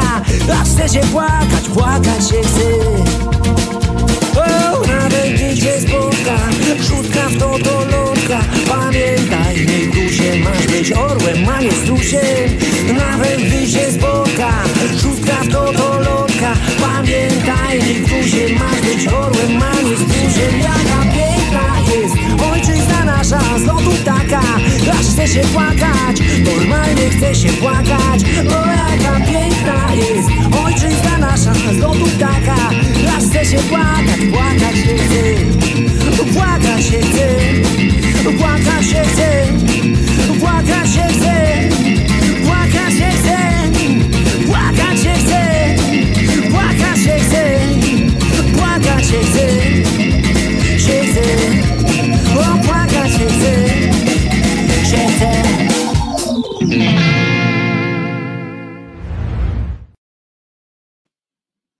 Bukartyk miał kiedyś, tutaj oczywiście się nie pokazałem, Wojtko Krzyżaniak! Głos szczerej słowiańskiej szydery w poniedziałek, 15 dzień sierpnia 2022 roku. Jakże mi miło, że znowu ze mną jesteście. Bardzo mi się to podoba. Chociaż tak jak powiedziałem, depresja nie odpuszcza. Znowu mam jakiś zjazd. Ale jakoś sobie poradzimy, prawda? Na jutro mam konsultację ze swoim mózgologiem. Zobaczymy, co tym razem. Panie Krzyżaniak, weź się pan w garść, albo idź pan, pobiegaj i w ogóle jakoś tak się pan ogarni. Idź się pan, umyj, prysznic weź, będziesz pan zadowolony. Prawda? Można tak, można, oczywiście, że można, ale można też na przykład zająć się kręceniem memów. Zobaczcie ten na przykład, to już Państwo, którzy są na streamie audio, od razu wyjaśnię, zaraz, bo są dwa piękne plakaty. Pierwszy, to jest przeróbka, to jest oczywiście, pierwszy, bo tam jest, billboardy są takie, Maria jest z nami, prawda, i tam były takie te pierdoły, że Getzwałt, Lourdes, Fatima, Garabandal, Medjugorje i tak dalej, ta fundacja tam wypuściła i ktoś piękny zrobił billboard. Drugi, Maria, jeśli jesteś, to gdzie byłaś? I tu dopisał Katyń, Oświęcim, Srebrenica, Rwanda, Syria, Ukraina i tak dalej. Można by tak zapytać, no, z naszego punktu widzenia pytanie jest cokolwiek retoryczne, ale wiadomo, że była zajęta wtedy niebowstępowaniem na pewno, więc nie ma. Jeśli chodzi zaś o podręcznik tego cymbała Roszkowskiego, to kiedyś, jak rozmawialiśmy, on za chwileczkę na przykład, o wiecie, co tam są za treści w ogóle w podręczniku, ale też w jego tych innych książkach, bo teraz modne stało się szukanie w jego książkach innych, różnych zabawnych cytacików z niego.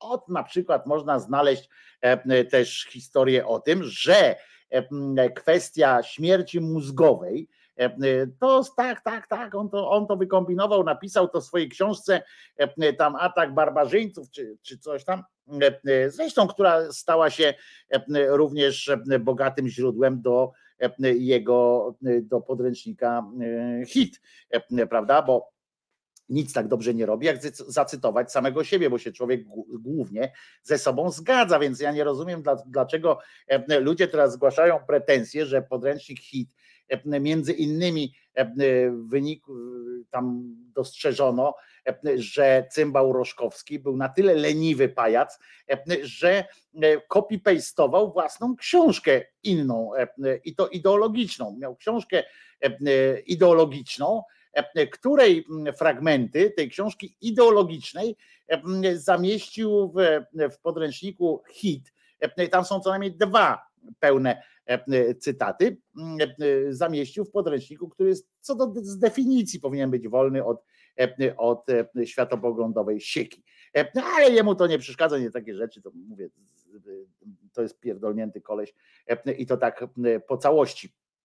Ale, więc nie ma się co też jakby złościć na niego, chociaż z drugiej strony, bo tak, ja też mam taką pokusę czasami traktować go jako chorego człowieka i tak dalej, tylko że nie możemy tak po prostu abstrahować, że jest chory i tam, bo jednak co prawda oczywiście musimy też pociągnąć do odpowiedzialności tych wszystkich, którzy za tym stoją, którzy pomagają jemu w rozwoju tej choroby, którzy infekują tym samym wirusem resztę ludzkości, ale samego cymbała profesora również. Warto jednak, trzeba tam jego sponiewierać, warto również jednak zerknąć głębiej, numer ewidencyjny w wykazie i tak dalej. Tu mamy o tym podręczniku właśnie, o tej książce napisane i ta książka miała, co ciekawe, kiedyś wam mówiłem, że wszystkie takie książki muszą mieć również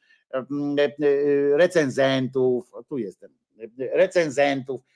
muszą mieć radę naukową. Podręcznik wymaga tak po prostu. Nie może być coś takiego, że człowiek siada, Krzyżaniak siada i napisze podręcznik. Tak nie może być, musi być jakaś rada naukowa. Tutaj słuchajcie, autor jest profesor Wojciech Roszkowski i uważajcie, rzeczoznawcy tu są prof. Drhab Tadeusz Wolsza, Rafał Drabik i mgr Klemens Strużyński. Nie wiem, który z nich jest głupszy od którego, ale wszyscy oni podpisali się pod tym podręcznikiem jako rzeczoznawcy, przyjąwszy oczywiście umówioną wcześniej gratyfikację.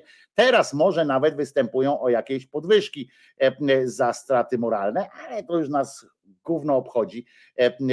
Te nazwiska też muszą paść w przestrzeni publicznej, musimy się z nich co najmniej śmiać, a później ewentualnie podłączyć ich pod ten pozew, który zebrał już ponad 200 000 złotych. Bezczelny lewak idzie z tym procesowym, założył 20 000 czy 30 000 potrzebne było na złożenie takiego wniosku procesowego, zebrał tam kilkaset osób czy kilka tysięcy osób się zebrało chętnych wesprzeć tę zrzutkę i już ma tam grubo ponad 200 000, może już dzisiaj nawet 300 000 złotych na ewentualny proces. Mam nadzieję, że ja się skontaktowałem z autorem tego pomysłu i mam nadzieję, że będziemy przy tym współpracować, ale wiadomo, że tam się będą angażowali również naukowcy, również historycy, socjologowie i psychologowie, już wiem o tym, że będą się w to angażowali, żeby opisać swoje, rozumiecie, co bardzo mnie cieszy oczywiście, będą pisali swoje rzeczoznawcze, konsultacyjne takie dokumenty, będzie na dokumentach to wszystko oparte, będzie ten proces, to mnie bardzo cieszy, bo nie odbędzie się, wiecie, rodzaj sabatu czarownic, czy nie będzie takiego ideologicznego w tym wszystkim. Na razie wszystko na to wygląda, że to nie będzie ideologiczny proces, że nie będzie nikt procesował się z myślami tego idioty, tylko z samą naturą rzeczy, tak? W sensie z samym czysta merytoryka, czyli zarzut kłamstwa i tak dalej, i tak dalej. A to jest cymbał, który wcześniej na przykład napisał o tym, że wymysł, że coś takiego jak śmierć mózgowa jest wymysłem na przykład. Nie wiem, czy wiecie, że we współczesnej medycynie określa się, kiedy można uznać człowieka za martwego, śmierć mózgową. To jest, nie będziemy tu wnikali, to jest szereg, trzeba to, no to bardzo, to wymaga naprawdę bardzo konkretnej diagnozy i tak dalej, jest śmierć mózgowa i według cymbała Roszkowskiego.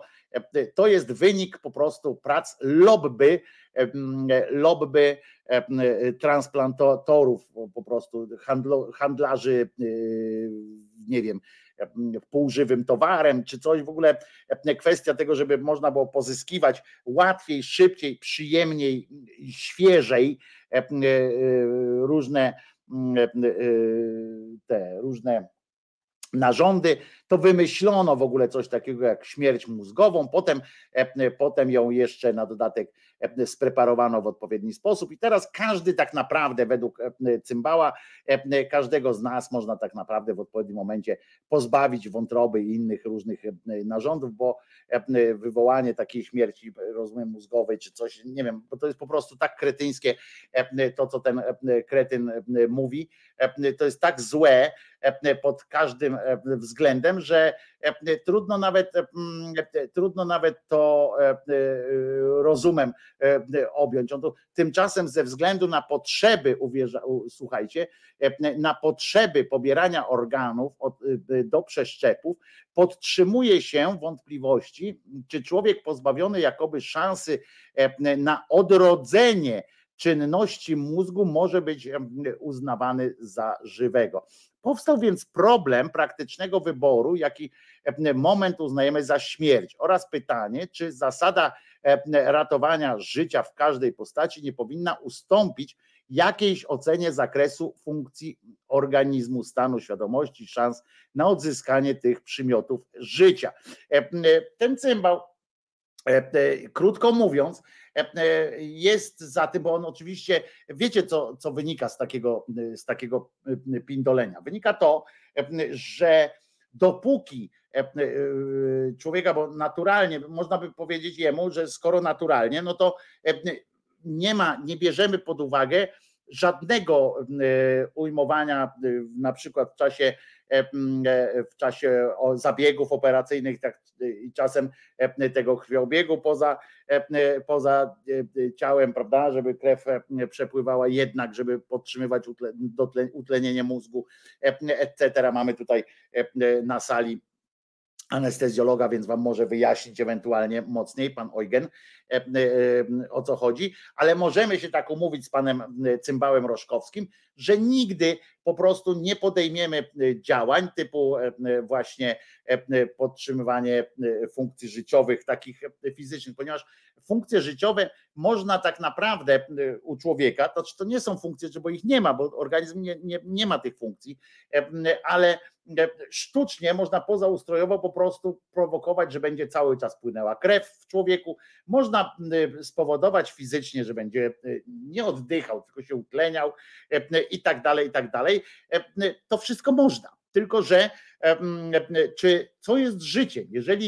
Jeżeli zdaniem tego cymbała w takim prostym, najprostszym rozumieniu jest to, że jak włosy rosną, to znaczy człowiek żyje, no to muszę panu powiedzieć, że cmentarze są pełne żywych ludzi, cymbale głupi. No i więc trzeba było wybrać taką metodę, taki moment, w którym jest definiowana śmierć jako moment, w którym żegnamy już człowieka nieodwołalnie. Taką metodę uznano, taki moment uznano śmierć mózgową, ponieważ po śmierci mózgowej powrót do życia jest niemożliwy, powrót do funkcji życiowych jest niemożliwy. Nawet jeśli nagle przy jakimś prądzie, bo się takie rzeczy tam się podobno wydarzyły gdzieś tam, że po śmierci mózgowej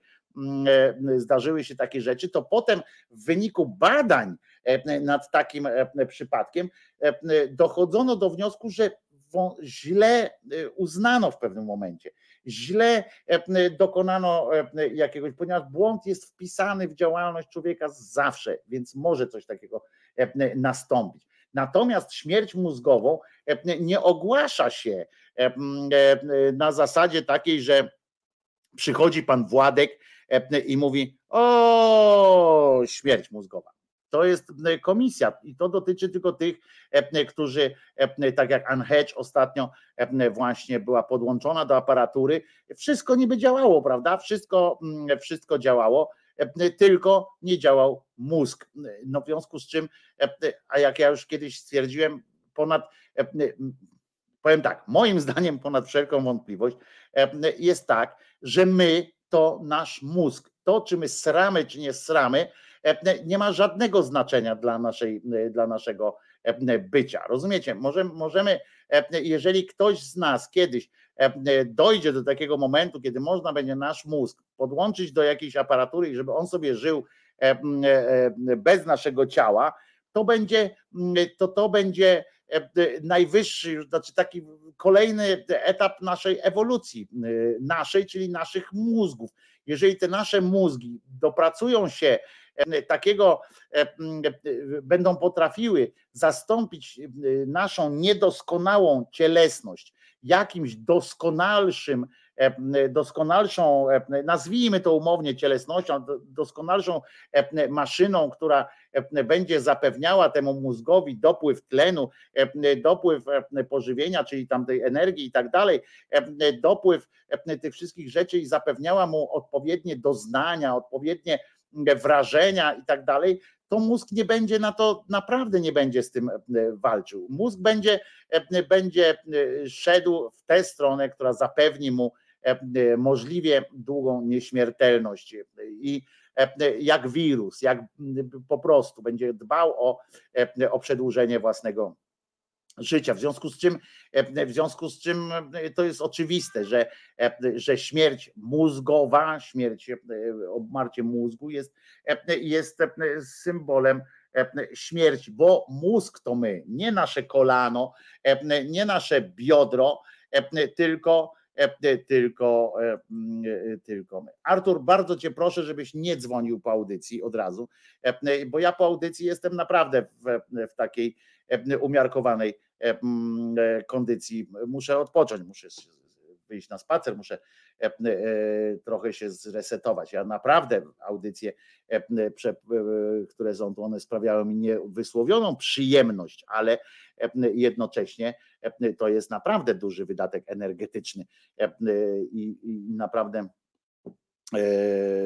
to nie jest tak, że ja sobie kończę i idę sobie pograć na gitarze. Chociaż kiedyś tak zrobiłem, bardzo mi to dobrze zrobiło. Ale w każdym razie, wracając do tego mózgu, to jest oczywiste przecież i jakby podlega dyskusji, bo nie jestem z tym, jak się to nazywa, Roszkowskim, żeby coś napisać, że nie podlega dyskusji, ale moim zdaniem jest kwestią oczywistą, że o tym, kim jesteśmy, o tym, że w ogóle jesteśmy,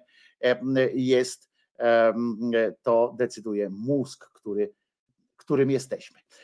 Ale tu nie do końca się zgadzam, religioci to dogmat mają, wstrzymywanie stolca, co skutkuje posranymi poglądami, Paweł pisze. A muszę wam powiedzieć, kiedyś jak mi przypomnicie w odpowiednim momencie, albo sobie teraz zapiszę, możemy kiedyś porozmawiać o różnych teoriach dotyczących wydalania związanych z religiami. To jest bardzo ciekawa sytuacja swoją drogą.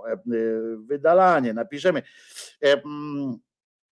bo są takie, no oni się posunęli do tego, że i tę sferę życia chcą ujmować. Czy ja wiem, wiele decyzji za mnie podejmuje mój żołądek. No właśnie nie. I to jest też ciekawe, możemy o tym porozmawiać. Wszystkie reakcje twojego żołądka są pochodną działań twojego mózgu, ale to jest już na kolejną sytuację. Bajerberg. Także naprawdę wszystkie decyzje są związane z twoim mózgiem. Nasz mózg jest nami. a nie jesteśmy. Mówisz, że jesteśmy mózgiem, a ja znam jednego, który na ten przykład jest nogą. Sorry Mateusz, nie mogłem się powstrzymać, pisze Kimmer. No więc właśnie, to jest dobre akurat. Słuchajcie, jutro słyszymy się o godzinie 10, rzecz jasna. W końcu przygotuję te specjały, ale mówię, trochę mnie przygniotło i przez weekend nie zrobiłem tych specjałów do końca. Nie upiekłem tego torcika, w tym sensie graficznego, ale będą te cymeski, bo na drugiej 500 musi trochę się powinna zmienić oprawa, również ta graficzna taka, nie mówię tutaj o tle, bo się zmieniło, ale te różne przerywniki i tak dalej mogą być jakieś fajne, ciekawsze. I to co? Do usłyszenia jutro o godzinie 10. Bardzo Wam dziękuję za to, że byliście ze mną dzisiaj i mam nadzieję, że nie opuścicie mnie również jutro, a ja postaram się uprzyjemnić Wam jutrzejsze przedpołudnie i początek popołudnia, żeby było fajnie. Pamiętajcie, że Jezus nie zmartwychwstał i to jest przesłanie, którym powinniśmy dzielić się ze światem. Bo ono nas niesie. I co? Posłuchamy czegoś wesołego, trochę disco na koniec, a po piosence jeszcze się na chwilę spotykamy. A teraz trochę dobrej, tanecznej muzyki, trochę rock'n'rolla. Ktoś ma zdrowe nogi, Mateusz, to powinien teraz potańczyć rock'n'rolla. Najbardziej porywający melodią i energią utwór zespołu Motorhead. I'm a Doctor.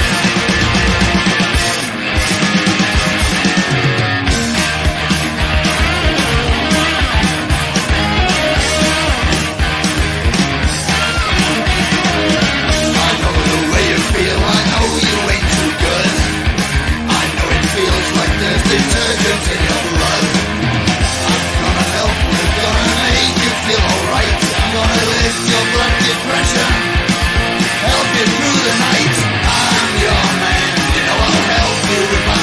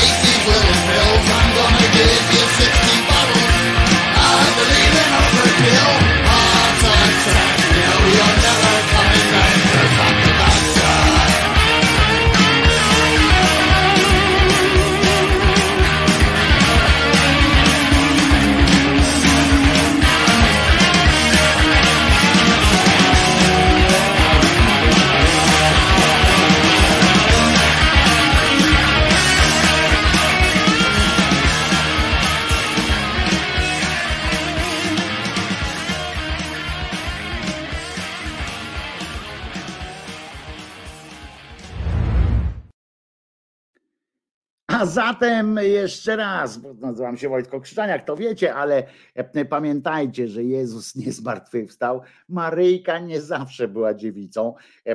Ciekawe swoją drogą, jak oni tam starą pannę trzymają w tym niebiesie, przecież ona panna jest, nie? Cały czas, jak oni mogą tak pannę z dzieckiem tam, ten. Ale taka rodzina otwarta, taki. Więc pamiętajcie, Jezus nie zmartwychwstał, Maryjka nie zawsze była dziewicą, a Mahometa nikt nie wciągał ani w całości, ani we fragmentach do żadnego nieba, już pomijając tam fakt, że tam jakiegoś nieba nie ma specjalnie, ale kto by go akurat chciał, a temu cymbałowi, co Salmana Rushdie tak potraktował, powiem wam, to jest właśnie egzemplifikacja religii. To jest ten poziom zidiocenia, przeciwko któremu musimy po prostu reagować, bo bez tego i musimy się edukować, jak my mamy rozmawiać ze sobą również, żeby być bardziej asertywni, bardziej pewni siebie w tym, co robimy, bo inaczej wszystkich nas zajebią. Trzymajcie się, pamiętajcie, że dzień dopiero się zaczął. Do jutra, do godziny 10:00. Trzymajcie się. Wojtko Krzyżaniak, głos szczerej, słowiańskiej szydery w waszych sercach, rozumach i mam nadzieję, że głównie w sercach, żeby tak było. Bardzo was lubię. Trzymajcie się. Do jutra.